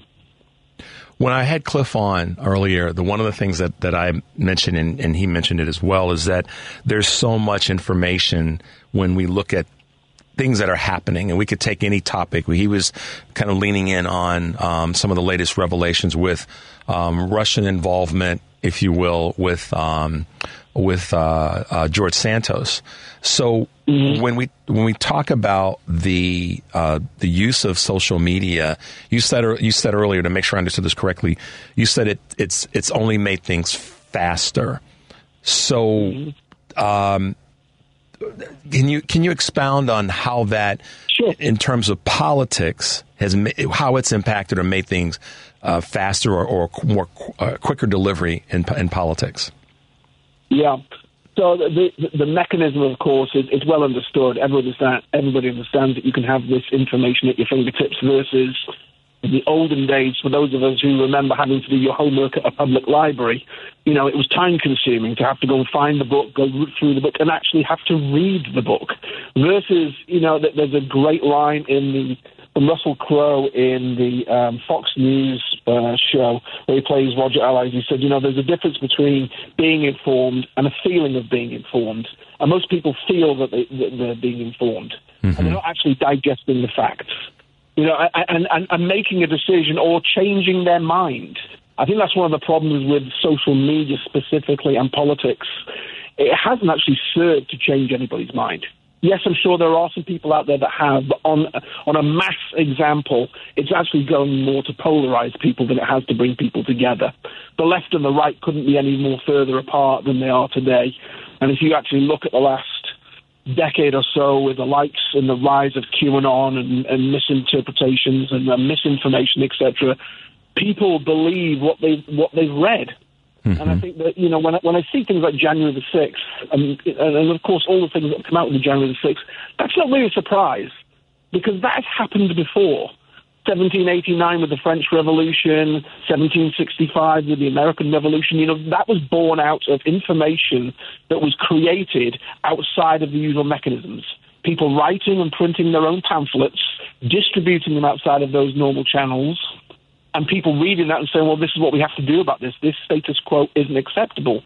Everybody that showed up on January the 6th in the Capitol were doing exactly the same thing. It's just that we find it unpalatable today versus rose tinted glasses of how the world has changed uh, back in the 1700s, right?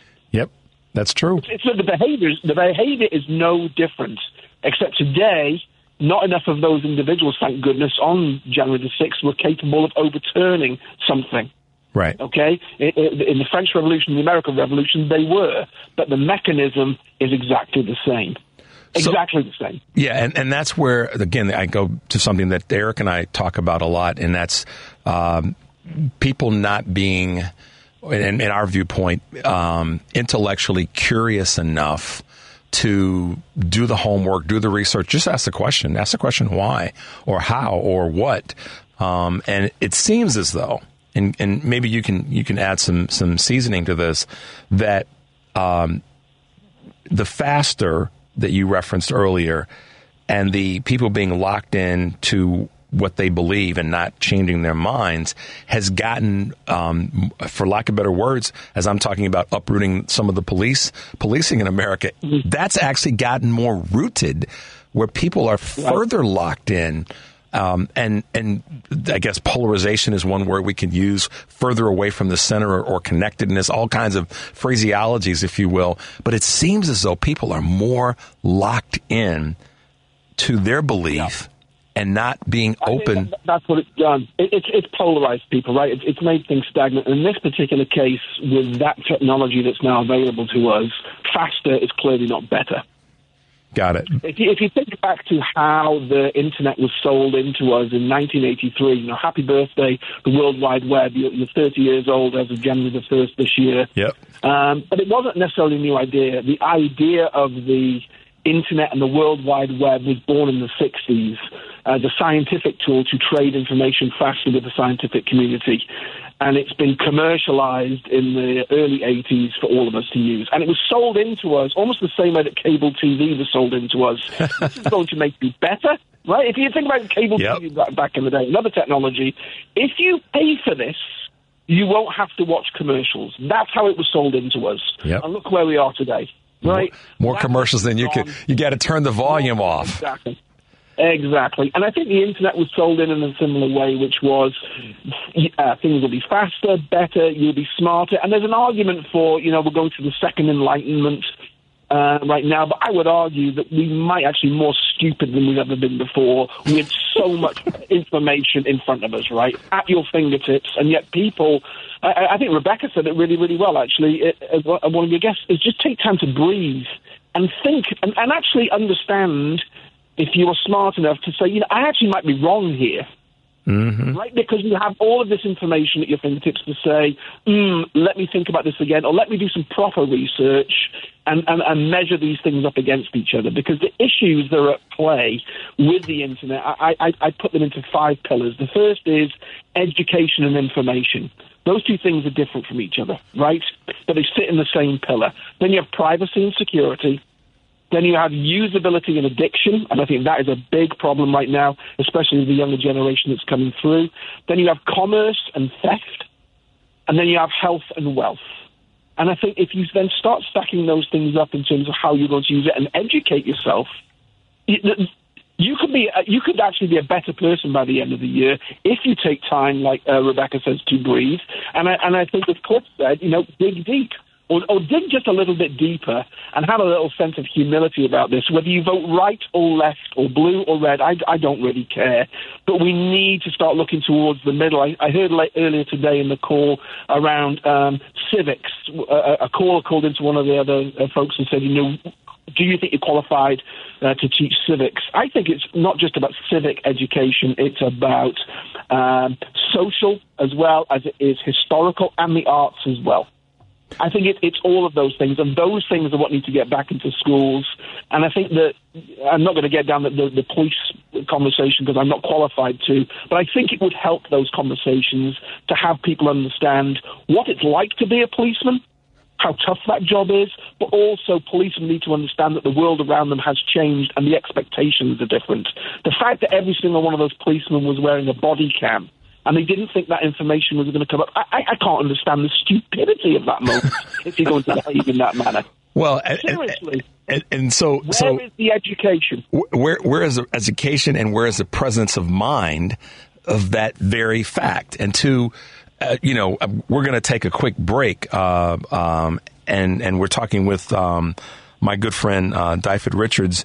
Uh, of the Hive Principle. Um, we're going to take a quick break, but when we come back, I want to lean in a little bit more into what you said about. Um, well, you said a number of things, but one of the things that you wrote uh, that I wrote down is I might be wrong. Uh, so when we come back, uh, we're going to dive into a little bit more. We're talking with Dyfed Richards of the Hive Principle. This is Richard Chu sitting in for Joan Esposito, 773-763-9278. We will be right back. Joan Esposito, live, local, and progressive on WCPT 820. And we are back. This is Richard Chu sitting in for the great Joan Esposito, 773-763-9278. I'm talking with uh, my good friend, uh, the uh, uh head of the Hive Principle, Dyfed Richards. And we were discussing before the break the, the uh, impact of social media, media in general, more broadly speaking, on uh, where we are as a society uh, in general. Before we left, um, Dyfed was talking about the ways in which people have used or how people are using social media and how it's kind of created or furthered um, this sort of protracted, uh, locked into your belief uh, polarization. And I heard him say something uh, that caught my eye that was and is in people's processing of data, processing of information, items that they've gotten on social media, the simple phrase, I might be wrong. So, walk, walk us through what you see here when it comes to that piece of one of the things that you said. I found that really fascinating, honestly. Look, well, I, I think all of us, right, in, in, hopefully our humility, you know, look at ourselves and think, mm, I'm not going to admit that, right? Because for some people, that's the hardest thing to have to admit that you don't know. And I think that's where a lot of the bigotry and racism, etc., you, you fear what you don't know. That that's in all of us in some way, shape, or form. But one of the things I try and tell my clients, try and have my clients understand is, I am not your consumer. You know, the, the old adage, you know, this should be so simple, an eight year old child should be able to understand it. Great. Somebody go and get an eight year old child. because I, I, still don't understand it. You know, I, I am already admitting to you that I don't understand enough of this particular problem to have for me to be able to solve it. Hence the stalwarts I, I talked about earlier. And, and I think that that idea is, is really important because I was reading a study from um, Harvard University. A lady, uh, Pippa Norris, I think, wrote it uh, in the turn of the millennium. I think she finished it in 2007.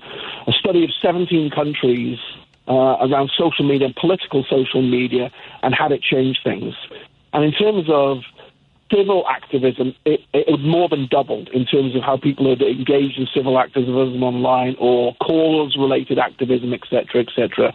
But in terms of having people change their minds on a political um, spectrum or actually increasing vote, both of those two things went down. Wow. People have been entrenched. And I, and I find that really, really sad. Like I said, you know, what's wrong with saying, oh, I don't know enough about this? Yeah. You know, that, that's one of the things that I, I learned in rugby early on. You know, there's always going to be someone bigger and tougher and faster uh, around the corner, you know, and they're going to knock your head off and you're going to have to get up and go at it again. You know, it teaches you a lot of things. And then after the game, you shake hands, you have a beer, and it all goes away. That's one of the great things about that particular sport. But on one particular day, you might be one of those things. Mm-hmm. That's and right. how are you then going to apply it? And that's one of the things I try and explain to my clients is let's just say it's a social media conversation or a shopping conversation, be it in store or online, because we all know that our purchasing habits have changed. You actually might be wrong there as well. The things that your marketing team or your sales team, etc., are telling you that are happening, and they're not showing up in the numbers, you've got to ask yourself why. That's the very first. Simon Sinek would, t- would, would tell you that. Always start with the why. Yep. And, and I'm a big believer in that. Uh, But there's an ecosystem that sits around that. P&G used to talk about who am I, what am I, why am I right for you? And I think they are brilliant questions, A, for a brand to ask uh, of themselves, but I think people should ask themselves that as well. Yeah, and that? Is a really, really easy answer to that one, right? But what am I?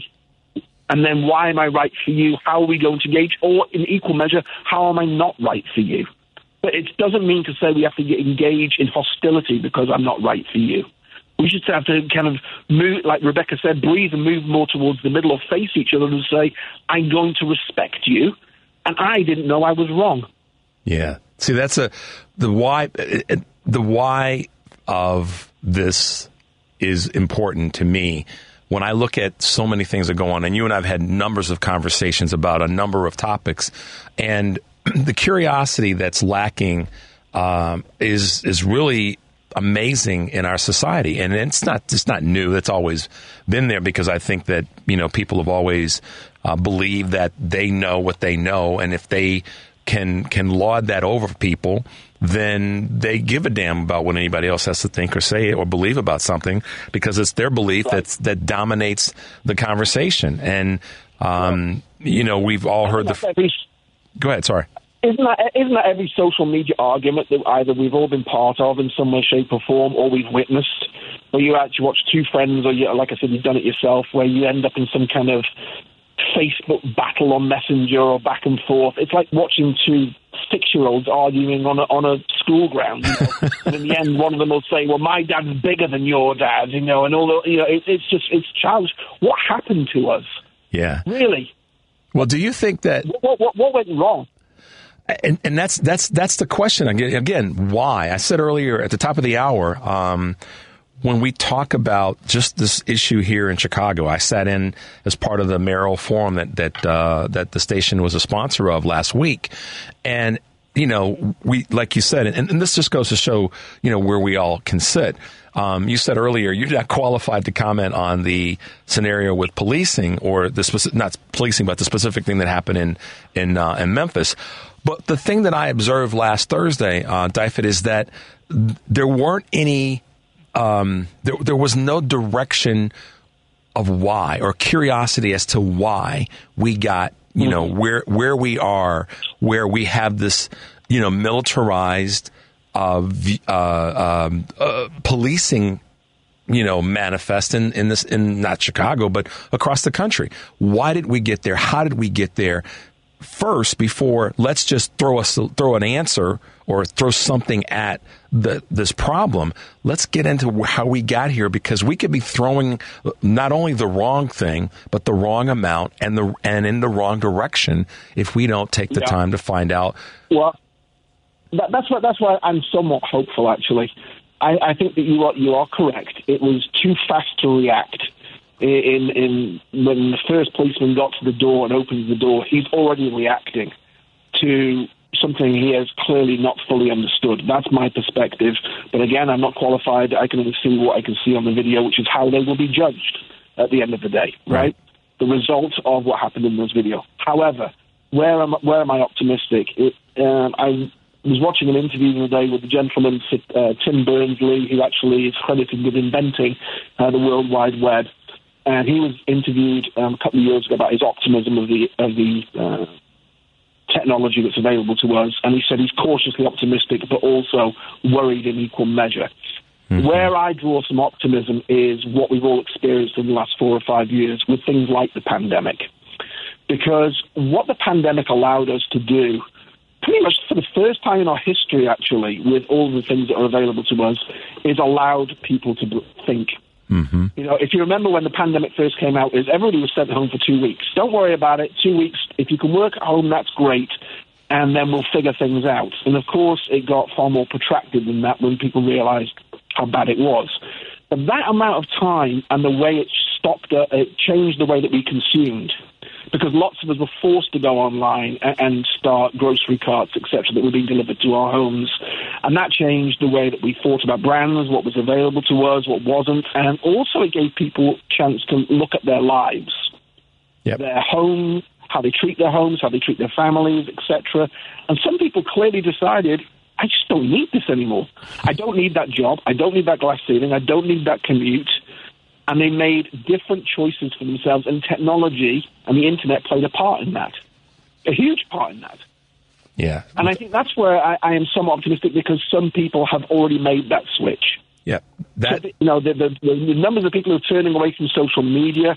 Thanks, but no thanks. I don't need it anymore. Facebook numbers are significantly down. Yep. Facebook or Meta is under I think eight um, lawsuits right now from health um, teen, uh, parents with teenagers with health issues. I, think that the chickens are coming home to roost, and I don't think it'll ever go away because Pandora's box has clearly been opened. Yep. Um, the misinformation is out there. You know, there's a lot of cleaning to be done. There's a debate about the splinternet, for example, in certain countries on how it could be regulated or forced regulation. I'm not exactly sure how that affects the freedom of speech, folks. But something clearly needs to be done, and it's always in the consumer's eyes. Always. And yeah. the example I always cite to my clients is tobacco. Yes. Once consumers realize that, oh, this isn't such a good idea after all, I just watched one of my family members smoke themselves to death. And it was just one cigarette too many. And when consumers reacted to that, it was done. Yep. Didn't take long. Same question here. And I think there's, there's three categories now that are the next big consumer um, concern. It's either sugar, plastic, or social media which one is going to cause us the most amount of health uh, issues first. That's brilliant. Well, you guys, you heard it here. This has been uh, a great time to have um, the wonderful Dyfed Richards on. He is the principal and CEO of the Hive Principle. How can people find you? Let us know. Sure. So, uh, pretty simple uh, through the website, um, thehiveprinciple.com. Uh, and there's a little form in there if you want to send me an email or you want to connect with me. Of course, uh, LinkedIn is always, always a great tool.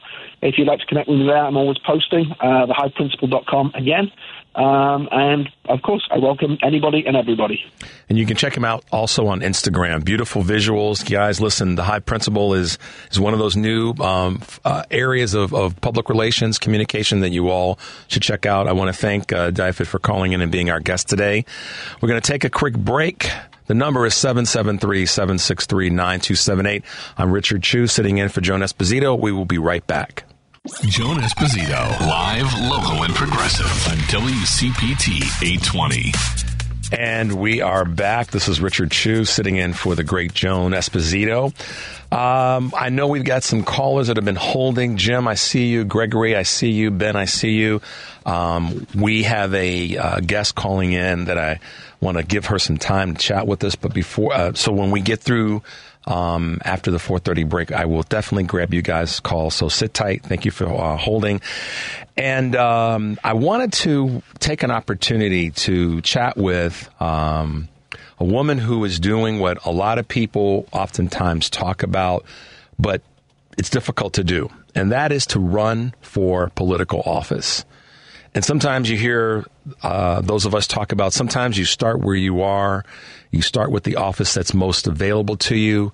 Um, and, you know, that's sometimes where you, where you got to start. You just have to find a spot and have some things that you're concerned about, things that you believe in, some of your priorities, and you just dig in and you go for it. And with that, I wanted to welcome to the show a friend of mine who's running for Naperville City Council, and her name is Allison Loganbaugh. Welcome to the show, Allison. Hi, Richard. Thank you so much for having me. And I have to say, it's it's Longenbaugh. I always, yeah, I know. Loganbaugh. Yeah, so it, it's yeah. My husband has been dealing with that his entire life. So. Well, okay, so fine. Your husband and I have a similarity, and that is, last, my last name is not Loganbaugh, it's Chew. And can you imagine the circumstances that I've gone through in my life with that last name. It's, let me tell you, there's some stories, many of which I can't say on the air. But uh, welcome to the show. I'm glad you were able to make it today. Oh, well, thanks so much for inviting me. This is exciting, and um, I'm not at all nervous. Good. I'm glad you weren't because I was, I, you know, I don't want you to be nervous. I want you to, to, to be comfortable and, and feel like you're sitting uh, at, at the dining room table chatting with a room full of people who support you. Uh, Naperville City Council, my goodness, you're, you're about to do that thing that a lot of people don't have the guts to do, which is run in this climate for a political office of any kind.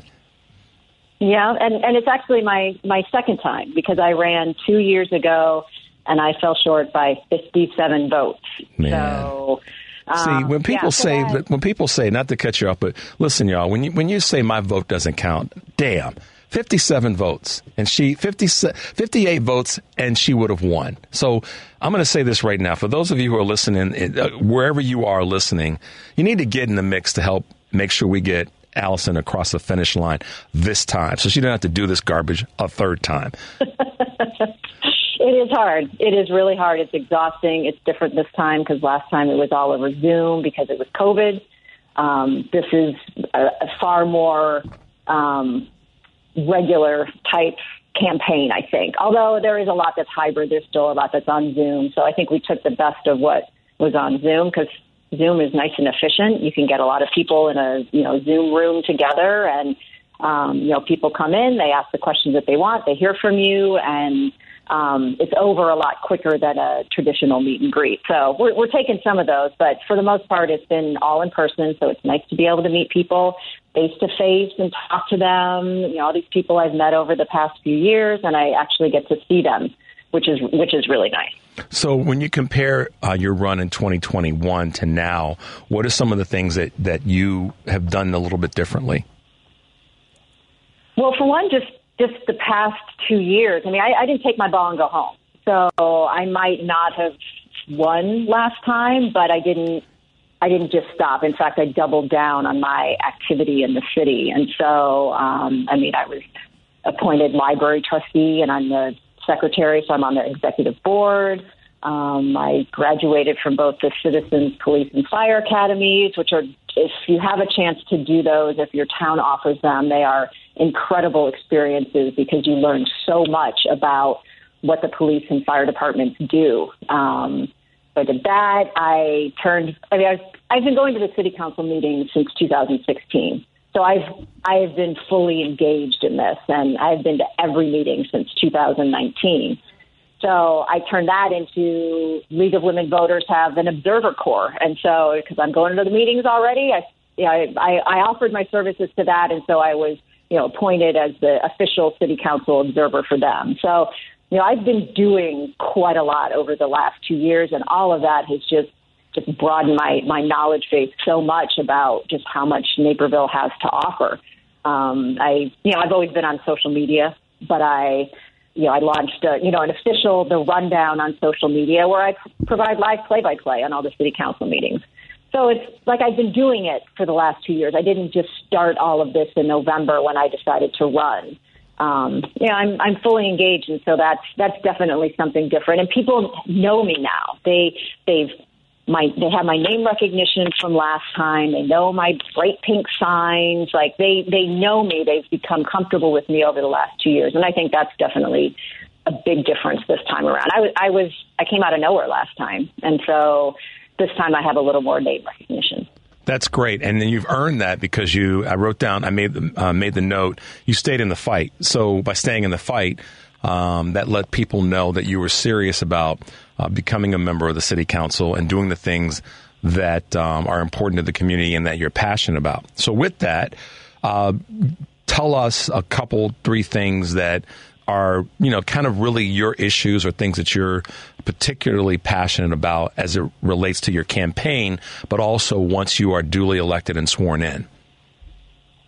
So what what got me interested was was development. I started going because they were going to build this really big development just two blocks away from my house. There's like 13 acres of city owned land, and they were talking about putting a huge development there. And so they said, you know, you need a body in the room for support. And so I started going, and I, I just, I really enjoyed the meetings. And then I started speaking at them, and um, we eventually were able to get that, that project put on the back burner, which was good because building a parking deck right now, I live right next to the train station.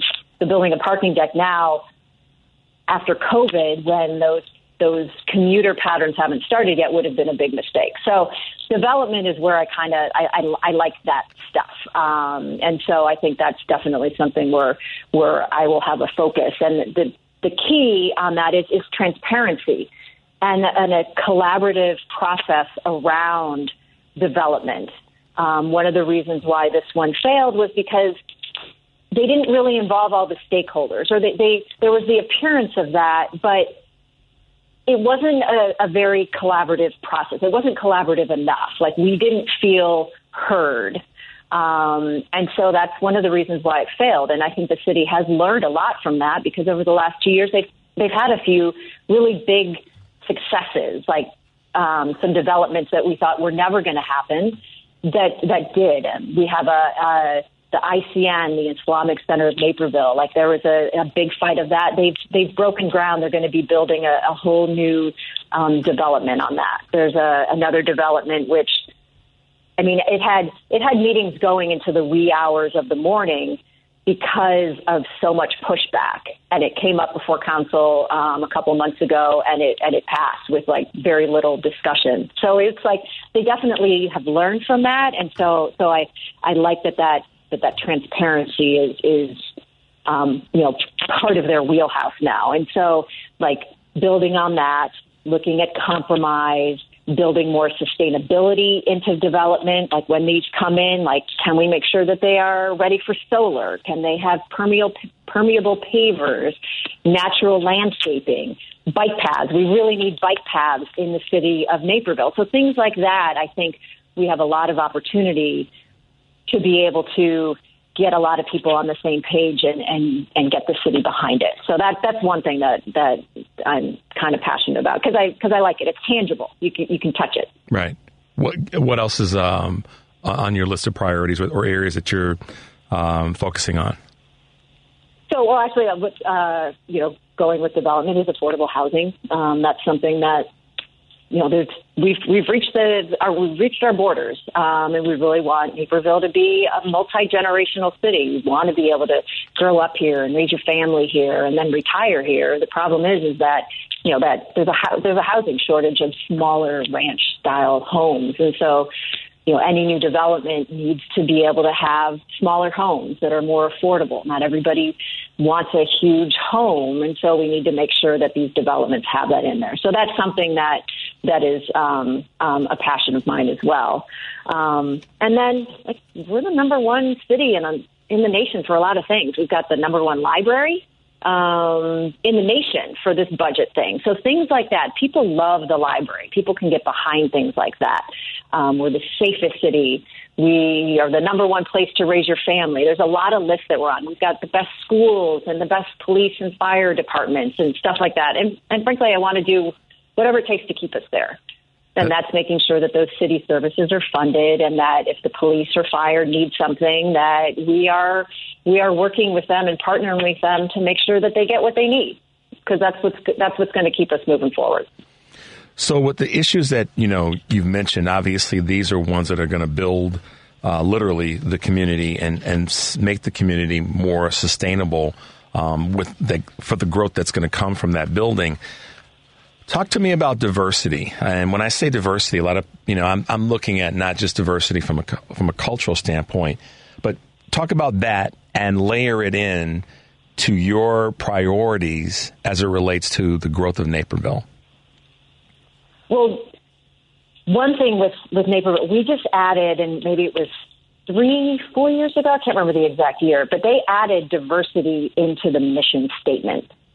So it's codified in there. So that means it gives our city staff and our council it gives it gives it teeth. It means that when we look at policies, we look at affordable housing, we look at that diversity is in there. Like it's our mission to build it into those ordinances and those developments and that. So it's it's really ingrained. And it's and it's not like in our mission statement you know mission statements you know we want strong business we want city services and then diversity.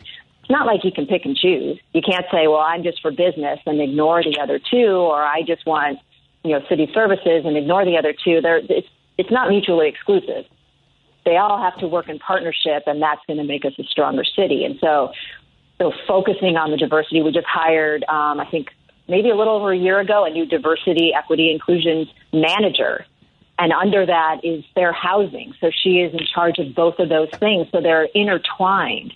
And so she's spent the last year doing quite a lot of studying, like looking at our, our training and our personnel and making sure that um, that we have diverse people, you know, coming in. And now, uh, starting in October or last October, she did her first big diversity um, event, which you wouldn't think that a hundred people in council chambers would be able to have a like an event where you're you're all doing something. But we did, and it was really fun, and it worked. And there's going to be more of those. There's going to be one at the library this summer, and another one that's going to be focused on the youth. And it's and it's it's really getting it on people's radar and making sure that they are are living it and not just hearing about it. It's got to become ingrained in us because it's going to make us it's going to make us stronger.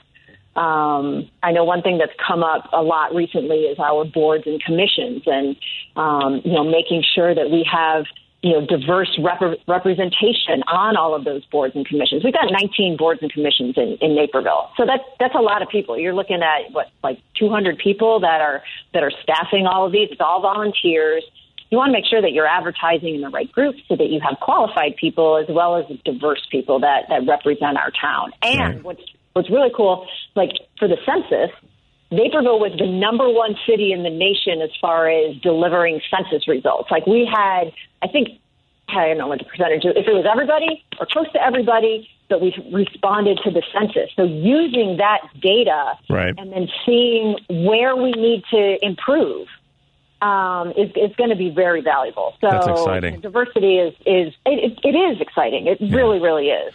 Well, we're going to take a quick break um, and come back. We've got uh, candidate for Naperville City Council, Allison Longenbaugh, on with us. This is Richard Chu sitting in for Joan Esposito. We will be right back. Joan Esposito, live, local, and progressive on WCPT 820. Hey, you guys, this is Richard Chu sitting in for the great Joan Esposito, 773 763 9278.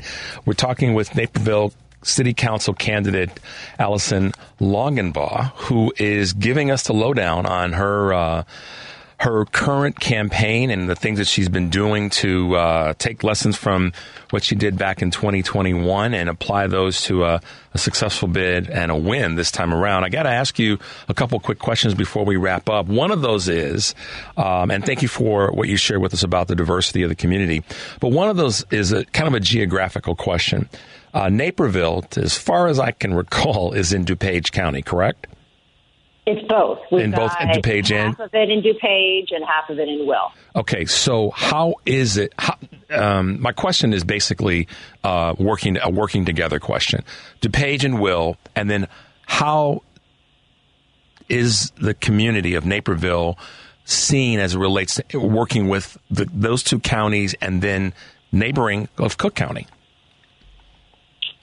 Uh, well, to be honest, like neighboring with Cook County, I that doesn't really come up for me very often. Like that, I, I don't really, I honestly don't really see too much coming in from Cook County. But the Will and DuPage County, that that that's definitely something that is is very prevalent. Um, I mean, it's, Naperville's a big town. Like there are 150,000 people in Naperville. Um, I don't know the acreage, but it's it's large. Um, and I mean, I have to admit, like I I didn't do as well in Will County. I live in the DuPage County part of Naperville. Um, and it's Will County area is very spread out. Mm-hmm. So there's a lot of coordination that needs to happen between the two counties. Um, you know, we work a lot with the townships. I mean, there, there are a lot of different municipal bodies that that cover town. You have obviously your your municipal. You've got your you know your city city council and mayor. But then you've got a lot of unincorporated areas, and those are run by the townships. And Naperville has six townships that sit on top of it. Mm-hmm. And then you've got the two counties.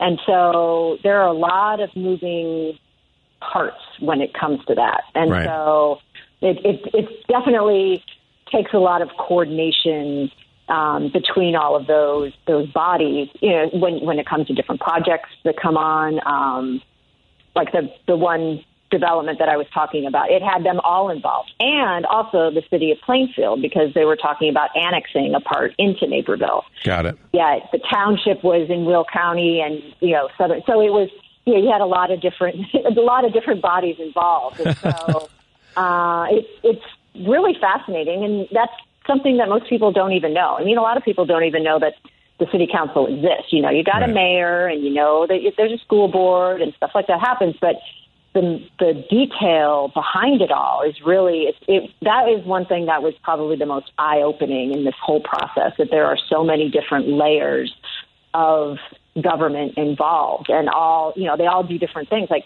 Naperville doesn't have a health department Yeah. but the county does so like when covid it wasn't like Naperville could do anything we were relying on On the county. doing things. And so that's kind of the thing that, you know, people don't know. They're like, why isn't Naperville doing this? It's like, well, we can't. We don't have a health department. That's a county type thing. So just a lot of it is, is education. For Well, that goes back to something that works. that goes back to something that one of our uh, uh, callers said earlier in the show about the importance of civics.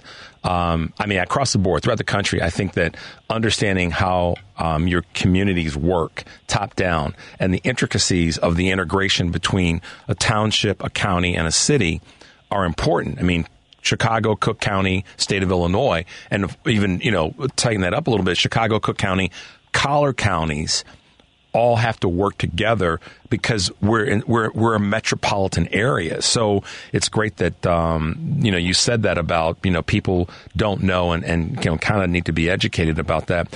As we wrap up, Allison, I'm going to uh, just ask you a couple of quick tight questions. How has your professional work and experience um, assisted you or been a benefit to you in this uh, bid for city council? It's actually it's it's huge. So I I am a vice president at J.P. Morgan, and I've been with them for 30 years. So that's a lot of corporate experience and a lot of experience working with diverse teams, um, learning how to collaborate, learning how to solve problems. Um, I am obviously I've been doing it for 30 years. I am a subject matter expert in quite a lot of things. I don't know everything, and I don't pretend to know everything, and so I know how to bring in those people who do. Um, I love to to to figure out why something is is happening and ask why. So I'm that's my favorite question. Like, why is that happening? Um, what can we do to improve it? And I think those are those are all skills that would be really beneficial on council because if you think about, it, I mean, 150,000 people is a lot of people. That means we've got a lot of staff. There's probably over a thousand people that work for the city of Naperville Right. And that needs to be operated like a business, like a large corporation. And so, having that experience in those in that large scale, I think, would really be of, benefit. Like, you know, we I know what what goes on from a technology standpoint. I know about the, the infrastructure of technology and servers and redundancy and that kind of stuff. So, I mean, that's just a very detailed example, but like, I understand how that works. Right. And so, from an infrastructure perspective, I think that that would be valuable. Absolutely. So, family has uh, definitely been there to support you. Um, you fell short by 57 votes last time. We're going to definitely get you across the finish line, running through the tape, as we used to say in track and field. Um, and you've had this wonderful support from your husband and from your three daughters. Um, and as we kind of, I guess you could say, um, get this thing done for you. Um, let the folks who follow us on WCPT, uh, that follow the family meeting um, that I host on Sundays, know how they can find you. We have some listeners I know that call into our show on Sunday that are Naperville specific. So I'm going to make sure that they, they know who you are. But uh, uh, kind of let us know how people can find you, Allison. Well, I've got a website, and it's Allison number four Naperville.com. Um, and it's got everything about me. It's also got information on voting. It has links to my social media. And then I'm on all the social medias. Again, Allison number four Naperville, and that's A L L I S O N number four Naperville. Um, Instagram, Twitter, Facebook, and TikTok. Um, I even have a TikTok on there on how to find the city council meetings, how to find the agenda. I even have a TikTok on that. Um, so yeah, so that that would be the best thing. We're, we're having a fundraiser this Saturday at Craigers. Uh, Craigers is a little local business. Um, they've been here for 130 years. They make um, homemade brats. And so it happens to be right around the corner from my house. Um, you mentioned running. Um, I am a runner. Bill was the one who convinced me to become a runner. He's done a ton of marathons, and so he helped me train for my first half marathon. Um, and I'm still running. I am on a streak, um, consecutive running streak. I'm on day 1,344. Um, that's so, that's yeah, three so years. I'd love to get across the fishing line. Yeah, finish line. Yeah, so it's four years. So I've got two perfect streaks. I've got my city council meeting streak and my running streak, um, both about the same age, about four years. That's fantastic. The election is on April 4th, correct? That's correct. Yep. And yeah, so for people, early voting starts, or the the voting vote by mail ballots go out the 23rd of February. So ideally, you you know you get a vote by mail ballot. You can research it at home. You can see who you want to vote for. Um, that's a great way to do it. Fantastic. Well, Allison, I want to congratulate you on doing what a lot of people won't do, and that's staying in the fight. What I've learned um, in anything that I've done, but particularly the um, when, the, when we're dealing with social and political uh, financial issues, staying in the fight means you're committed to the principles of what needs to be done and how we need to help each other and work together. And listen, y'all, Allison has stayed in the fight. She deserves your vote to get out, support her leading up to the uh, to the, um, the to voting day, which is uh, April fourth uh, this year. Um, she just said ballots are going to go out in late uh, mid to late February get out and support her. She is one of those people that knows how to get it done. She's got a long list of successes, and I think her biggest success is the fact that she stayed in the fight to uh, to get uh, elected this time. So, again, we want to thank Allison for joining us today. Allison, I appreciate you uh, calling in as a guest. We want to give you that push that we can, and um, keep our fingers crossed for a successful uh, campaign and, and win in April. Thanks for calling in. Great. Oh well, thanks for having me. This was this is really enjoyable. So thank you so much, and thanks to all the listeners. You're welcome, Allison. Have a great rest of the day. All right, you too. Bye bye. Bye now. Listen, guys, that was Allison Longenbaugh. Uh, running for Naperville City Council, uh, one of our neighboring cities here in the Chicago area.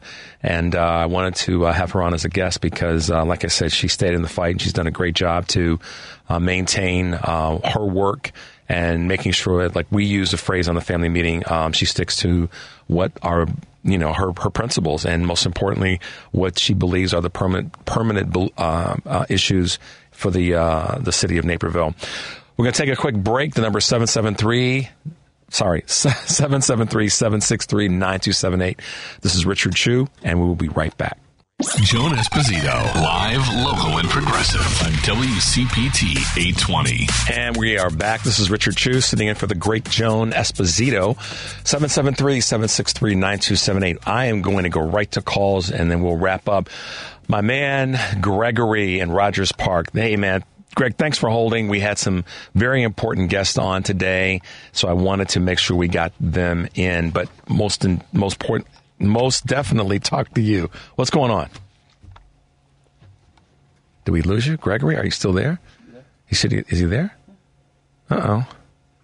He must have put us on hold. right, let's go to Jim. Hey, Jim. Thanks for holding, man. How are you? All right, Richard. You started with crime, and all I could think of was the prohibition of alcohol. It sent it sent the crime rate through the ceiling from every inlet in the United States to every city in the United States. People went underground, sold alcohol. St. Valentine's Massacre, every movie was made about gangsters who sold alcohol. That went on for years. Then you fast forward to the 60s with the war on drugs. Now, my friends that were heroin addicts that came back from Vietnam, they know exactly what streets to go to, what street gangs they could buy the heroin from. There was an explosion in heroin use there. Then you go to the 80s, 70s, and 80s with a, with a cocaine explosion. I couldn't go to Rush Street where I don't run into 12 Colombians who were selling coke. My point is that any any talk about crime, you have to involve it with drugs. Because if you take the monetizing of drugs out of it, and somehow we get to a point sometime in the future, uh, you'll, you'll you'll solve a lot of crimes that way. So are you saying? so let me ask you this question. I mean, because I the, the prohibition piece is, is definitely, you know, we have we have movies and stories, as you said, that have illustrated, you know, wh- how prohibition. Um, how we l- dealt with prohibition and then the after um, after effects of that. So, my, my question is kind of this: um, Are you in some way saying if we were to legalize certain drugs, quote unquote, that the illegal side of it, which is an which creates a monetary uh, corridor, would reduce crime? Hey, absolutely, absolutely. They've done it in uh, Luxembourg. They've done it. They, they, they, they're ahead of us in different European countries. And not only that, but people that are hooked on a drug, they don't have to steal to facilitate their habit. They can get the habit gently in a drugstore, for instance, or and, they can work and and, and, and maintain. Uh, in America, you've got to steal, and uh, it's you know who knows what what you'll be pushed to to get the drug. Anyway, it, it, there's no way we can divorce ourselves from the conversation about drugs and crime. It's they're just interlinked. Anyway, thanks, Richard. Have a good night. Thank you. Thanks, Jim, for calling in. I love it when Jim gives us a call. Um, you know, that conversation's been out there before about how drugs are an economic source for people to sustain themselves, maintain themselves. Whether I agree with that or not, or the belief behind it, one thing is for sure: it is definitely um, it's a conversation that needs to be had, and that's I think part of the reason behind uh, why we have the marijuana dispensaries now. I mean, yes, we can get into whole the whole science and the medical part of different drugs and their impact on our bodies. I get that. I'm not a scientist, but I'm smart enough to understand that they that the impact on our on our health is has got to be part of the consideration.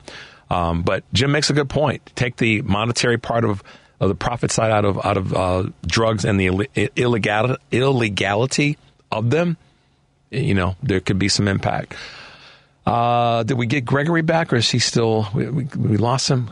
Yeah, she's checking right now. You want to go Ron? On Okay, yeah. Uh, let's go to Ron. Hey, Ron, what's going on? How are you today? Welcome to uh, the Joan Hi, Esposito Richard. Show. Hi, Richard. It's good to hear you. Thank you. But uh, you know, you're talking about drugs and a little bit of gangs. I want to tell you about a novel about Chicago. It's based on true uh, events that happened in Chicago. It names names. It starts with Giancana's murder in the basement and Tony Accardo's breaking in of his mansion. But it began. It's called Gangland. It's a novel by Chuck Hogan. Hogan, yeah. Okay. So it's a quick read and it's uh, historical and. Uh, I just want to chime in for the book club. well, uh, my uh, my my my history has been to read as much as I can about what I don't know about, and um, you know, I, I, I'm I appreciate you bringing that to our attention. Um, yeah, I mean, you know, Ron, the, the thing that, that that's critically important is, uh, as as as a couple of our guests have stated, uh, Cliff Schecter and and uh, Dyfed Richards specifically, the importance of reading, the importance of doing the research, the importance of finding out what's really at the ca- uh, at the root of something that we have. What's the cause? What's the why? And even talking in in this in this uh, space about drugs and um, organized crime.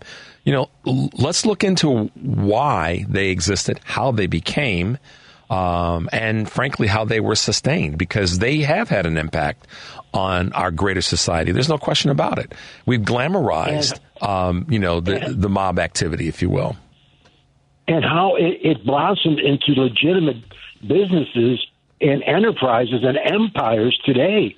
I mean, I contend all this gambling stuff, you know, all the booze, it's still controlled by entities of the uh, the original uh, guys who ran, you know, bootlegging and uh, little loan sharking in, in a you know candy store and stuff like that. But uh, well, yeah, think, through there. th- think about this for a second. I mean, um, the the breakup of Russia, the downfall of, of Russia, whatever you want to call it, the wall coming down.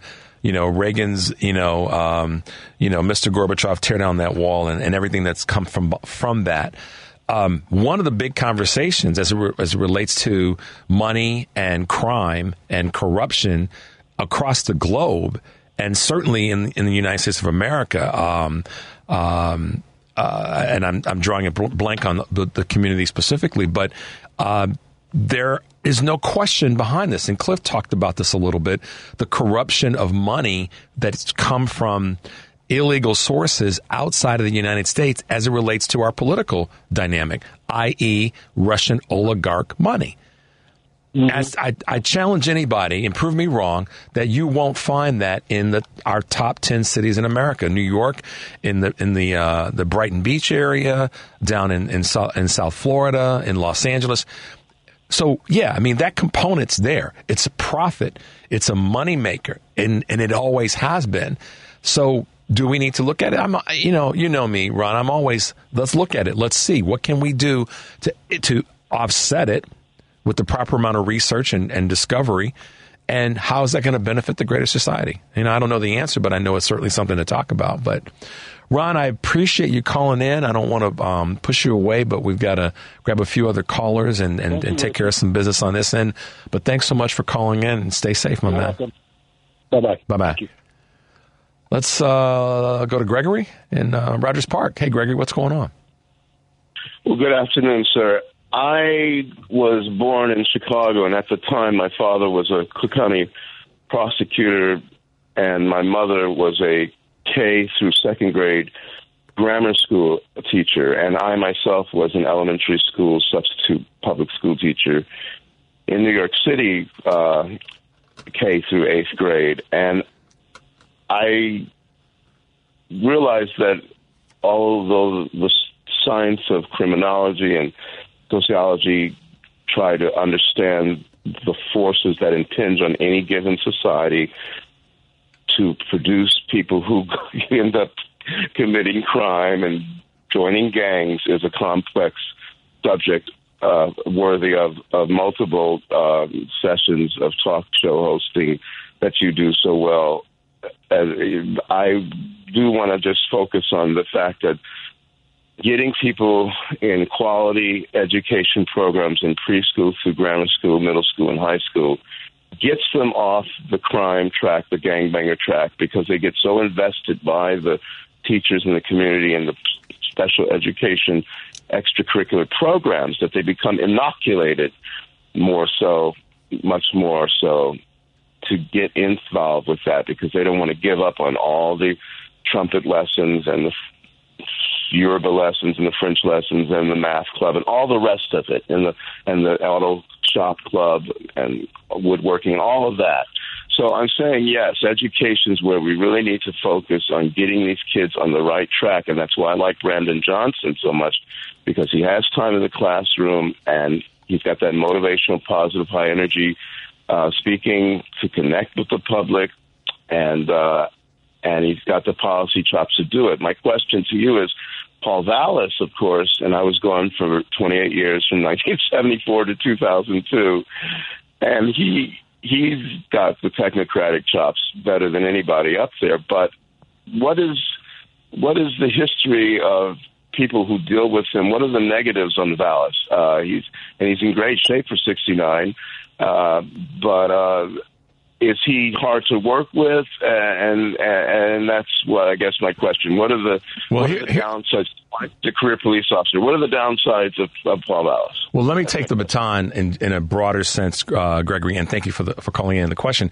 Um, so this is what my observations were um, when I sat and watched those those five candidates, as I said before, incumbent mayor uh, Lightfoot, Chuy Garcia, Paul Vallas, uh, Dr. Wilson and uh, Brandon Johnson. N- n- not pulling any punches. Nobody separated themselves from the rest of the group like Brandon Johnson did. And to Gregory's point, um, his passion, his his viewpoint on where the city can go if it does X, Y, Z was it resonated with me. Now that's not forsaking anything else, anything that the mayor said. I felt that she lost, she missed some opportunities to state what she's done, what's not working well, and why, and how it's going to be fixed. Um, I think that she did well, but she missed those opportunities, just candidly.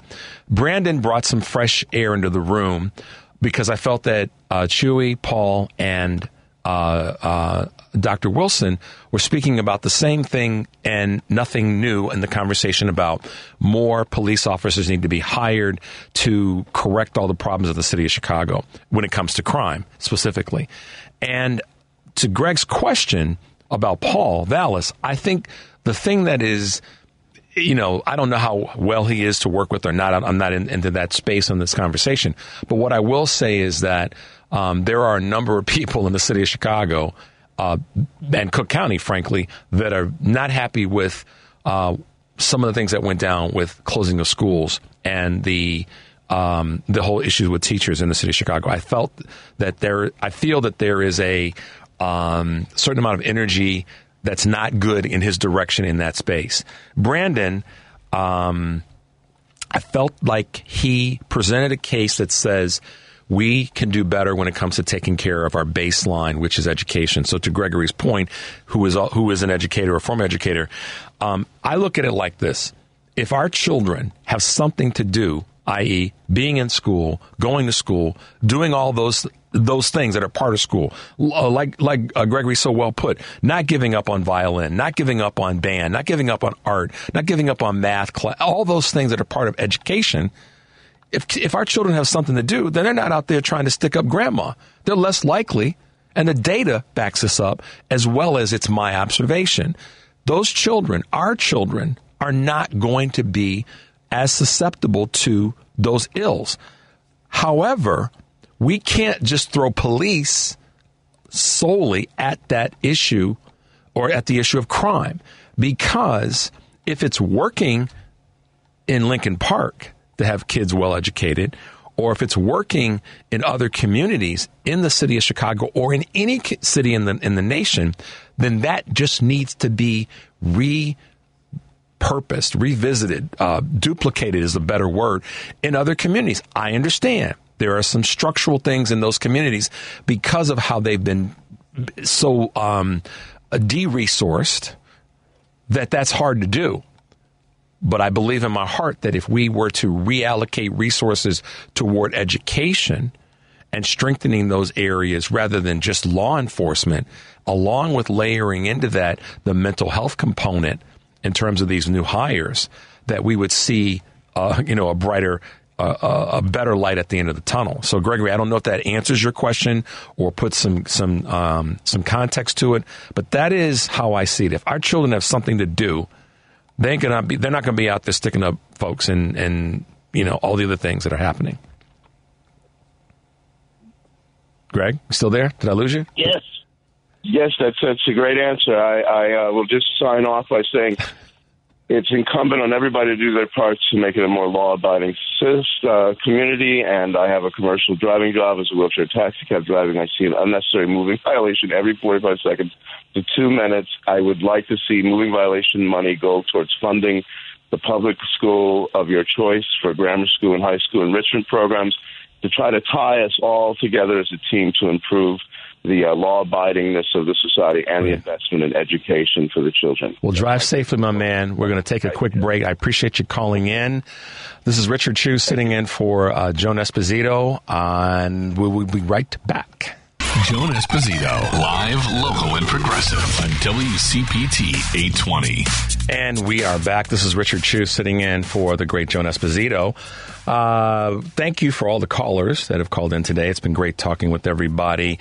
I know we've got one more uh, caller. Is that right, Paul? We're going to grab Deborah. Deborah calling from Chicago. What's going on, Deborah? Hi, how are you? Good, good. What's going on? I I spoke to you the other day, but uh you remember the DC sniper? I do. What do you recall? Young man, Yeah. older guy. Recently, there was two youth, 14, 15, 16 at, at the most, with a 45 year old in a stolen car. But we saw um, the Nichols, Tyre Nichols, the young man was trying to do something different. He was not of that culture. Perhaps even he may have seen something and had spoke out against. It's known that there were um, complaints against that unit, but you have those in the police department who shut him down.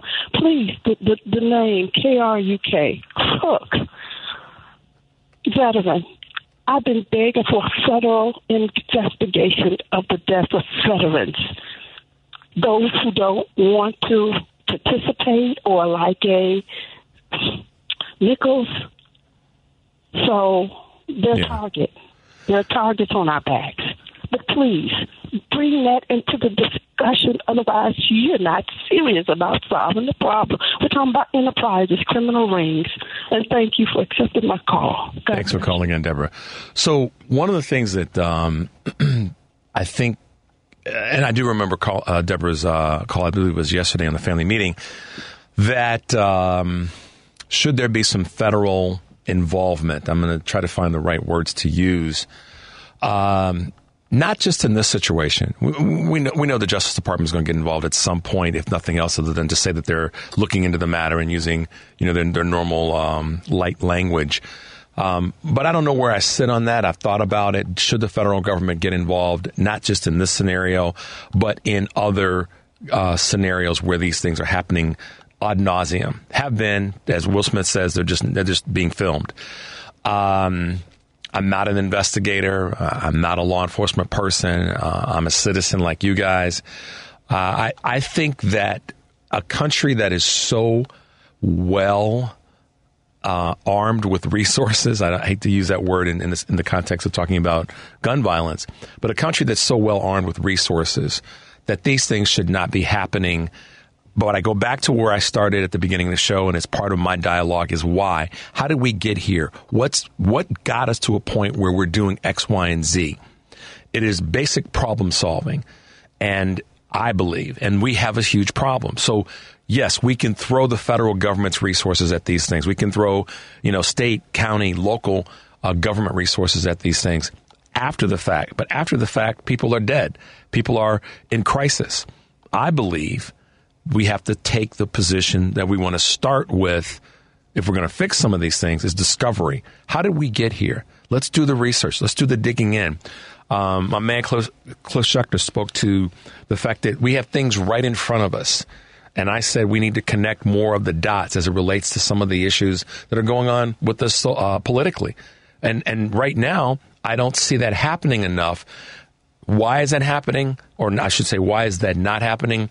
Maybe it's because people uh, have short attention spans and they just don't want to get involved and dig in. Um, when uh, my good friend Dyfed Richards called in and talked about the importance of being able to say, um, I, I, you know, I don't know, or maybe I was wrong, or I might be wrong.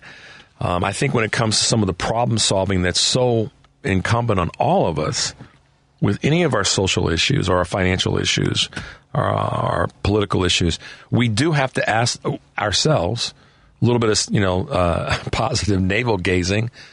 I might be wrong, or am I wrong, or maybe there's something more I can learn or need to learn here, um, and that gets so locked into uh, your position or your belief that you're not willing to change your mind, and as a part of changing your mind, be able to be a part of the solution, a catalyst toward moving us forward.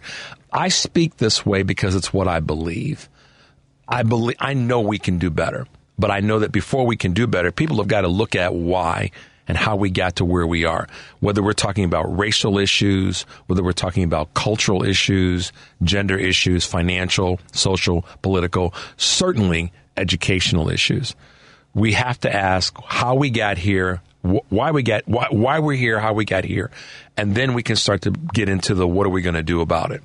Um, you will hear me say that over and over again. It is the drum that I, you know, it is my it is my timpani drum from my my days in in school band that I like to beat because I I know that a lot of people like to just say, well, we need to do this.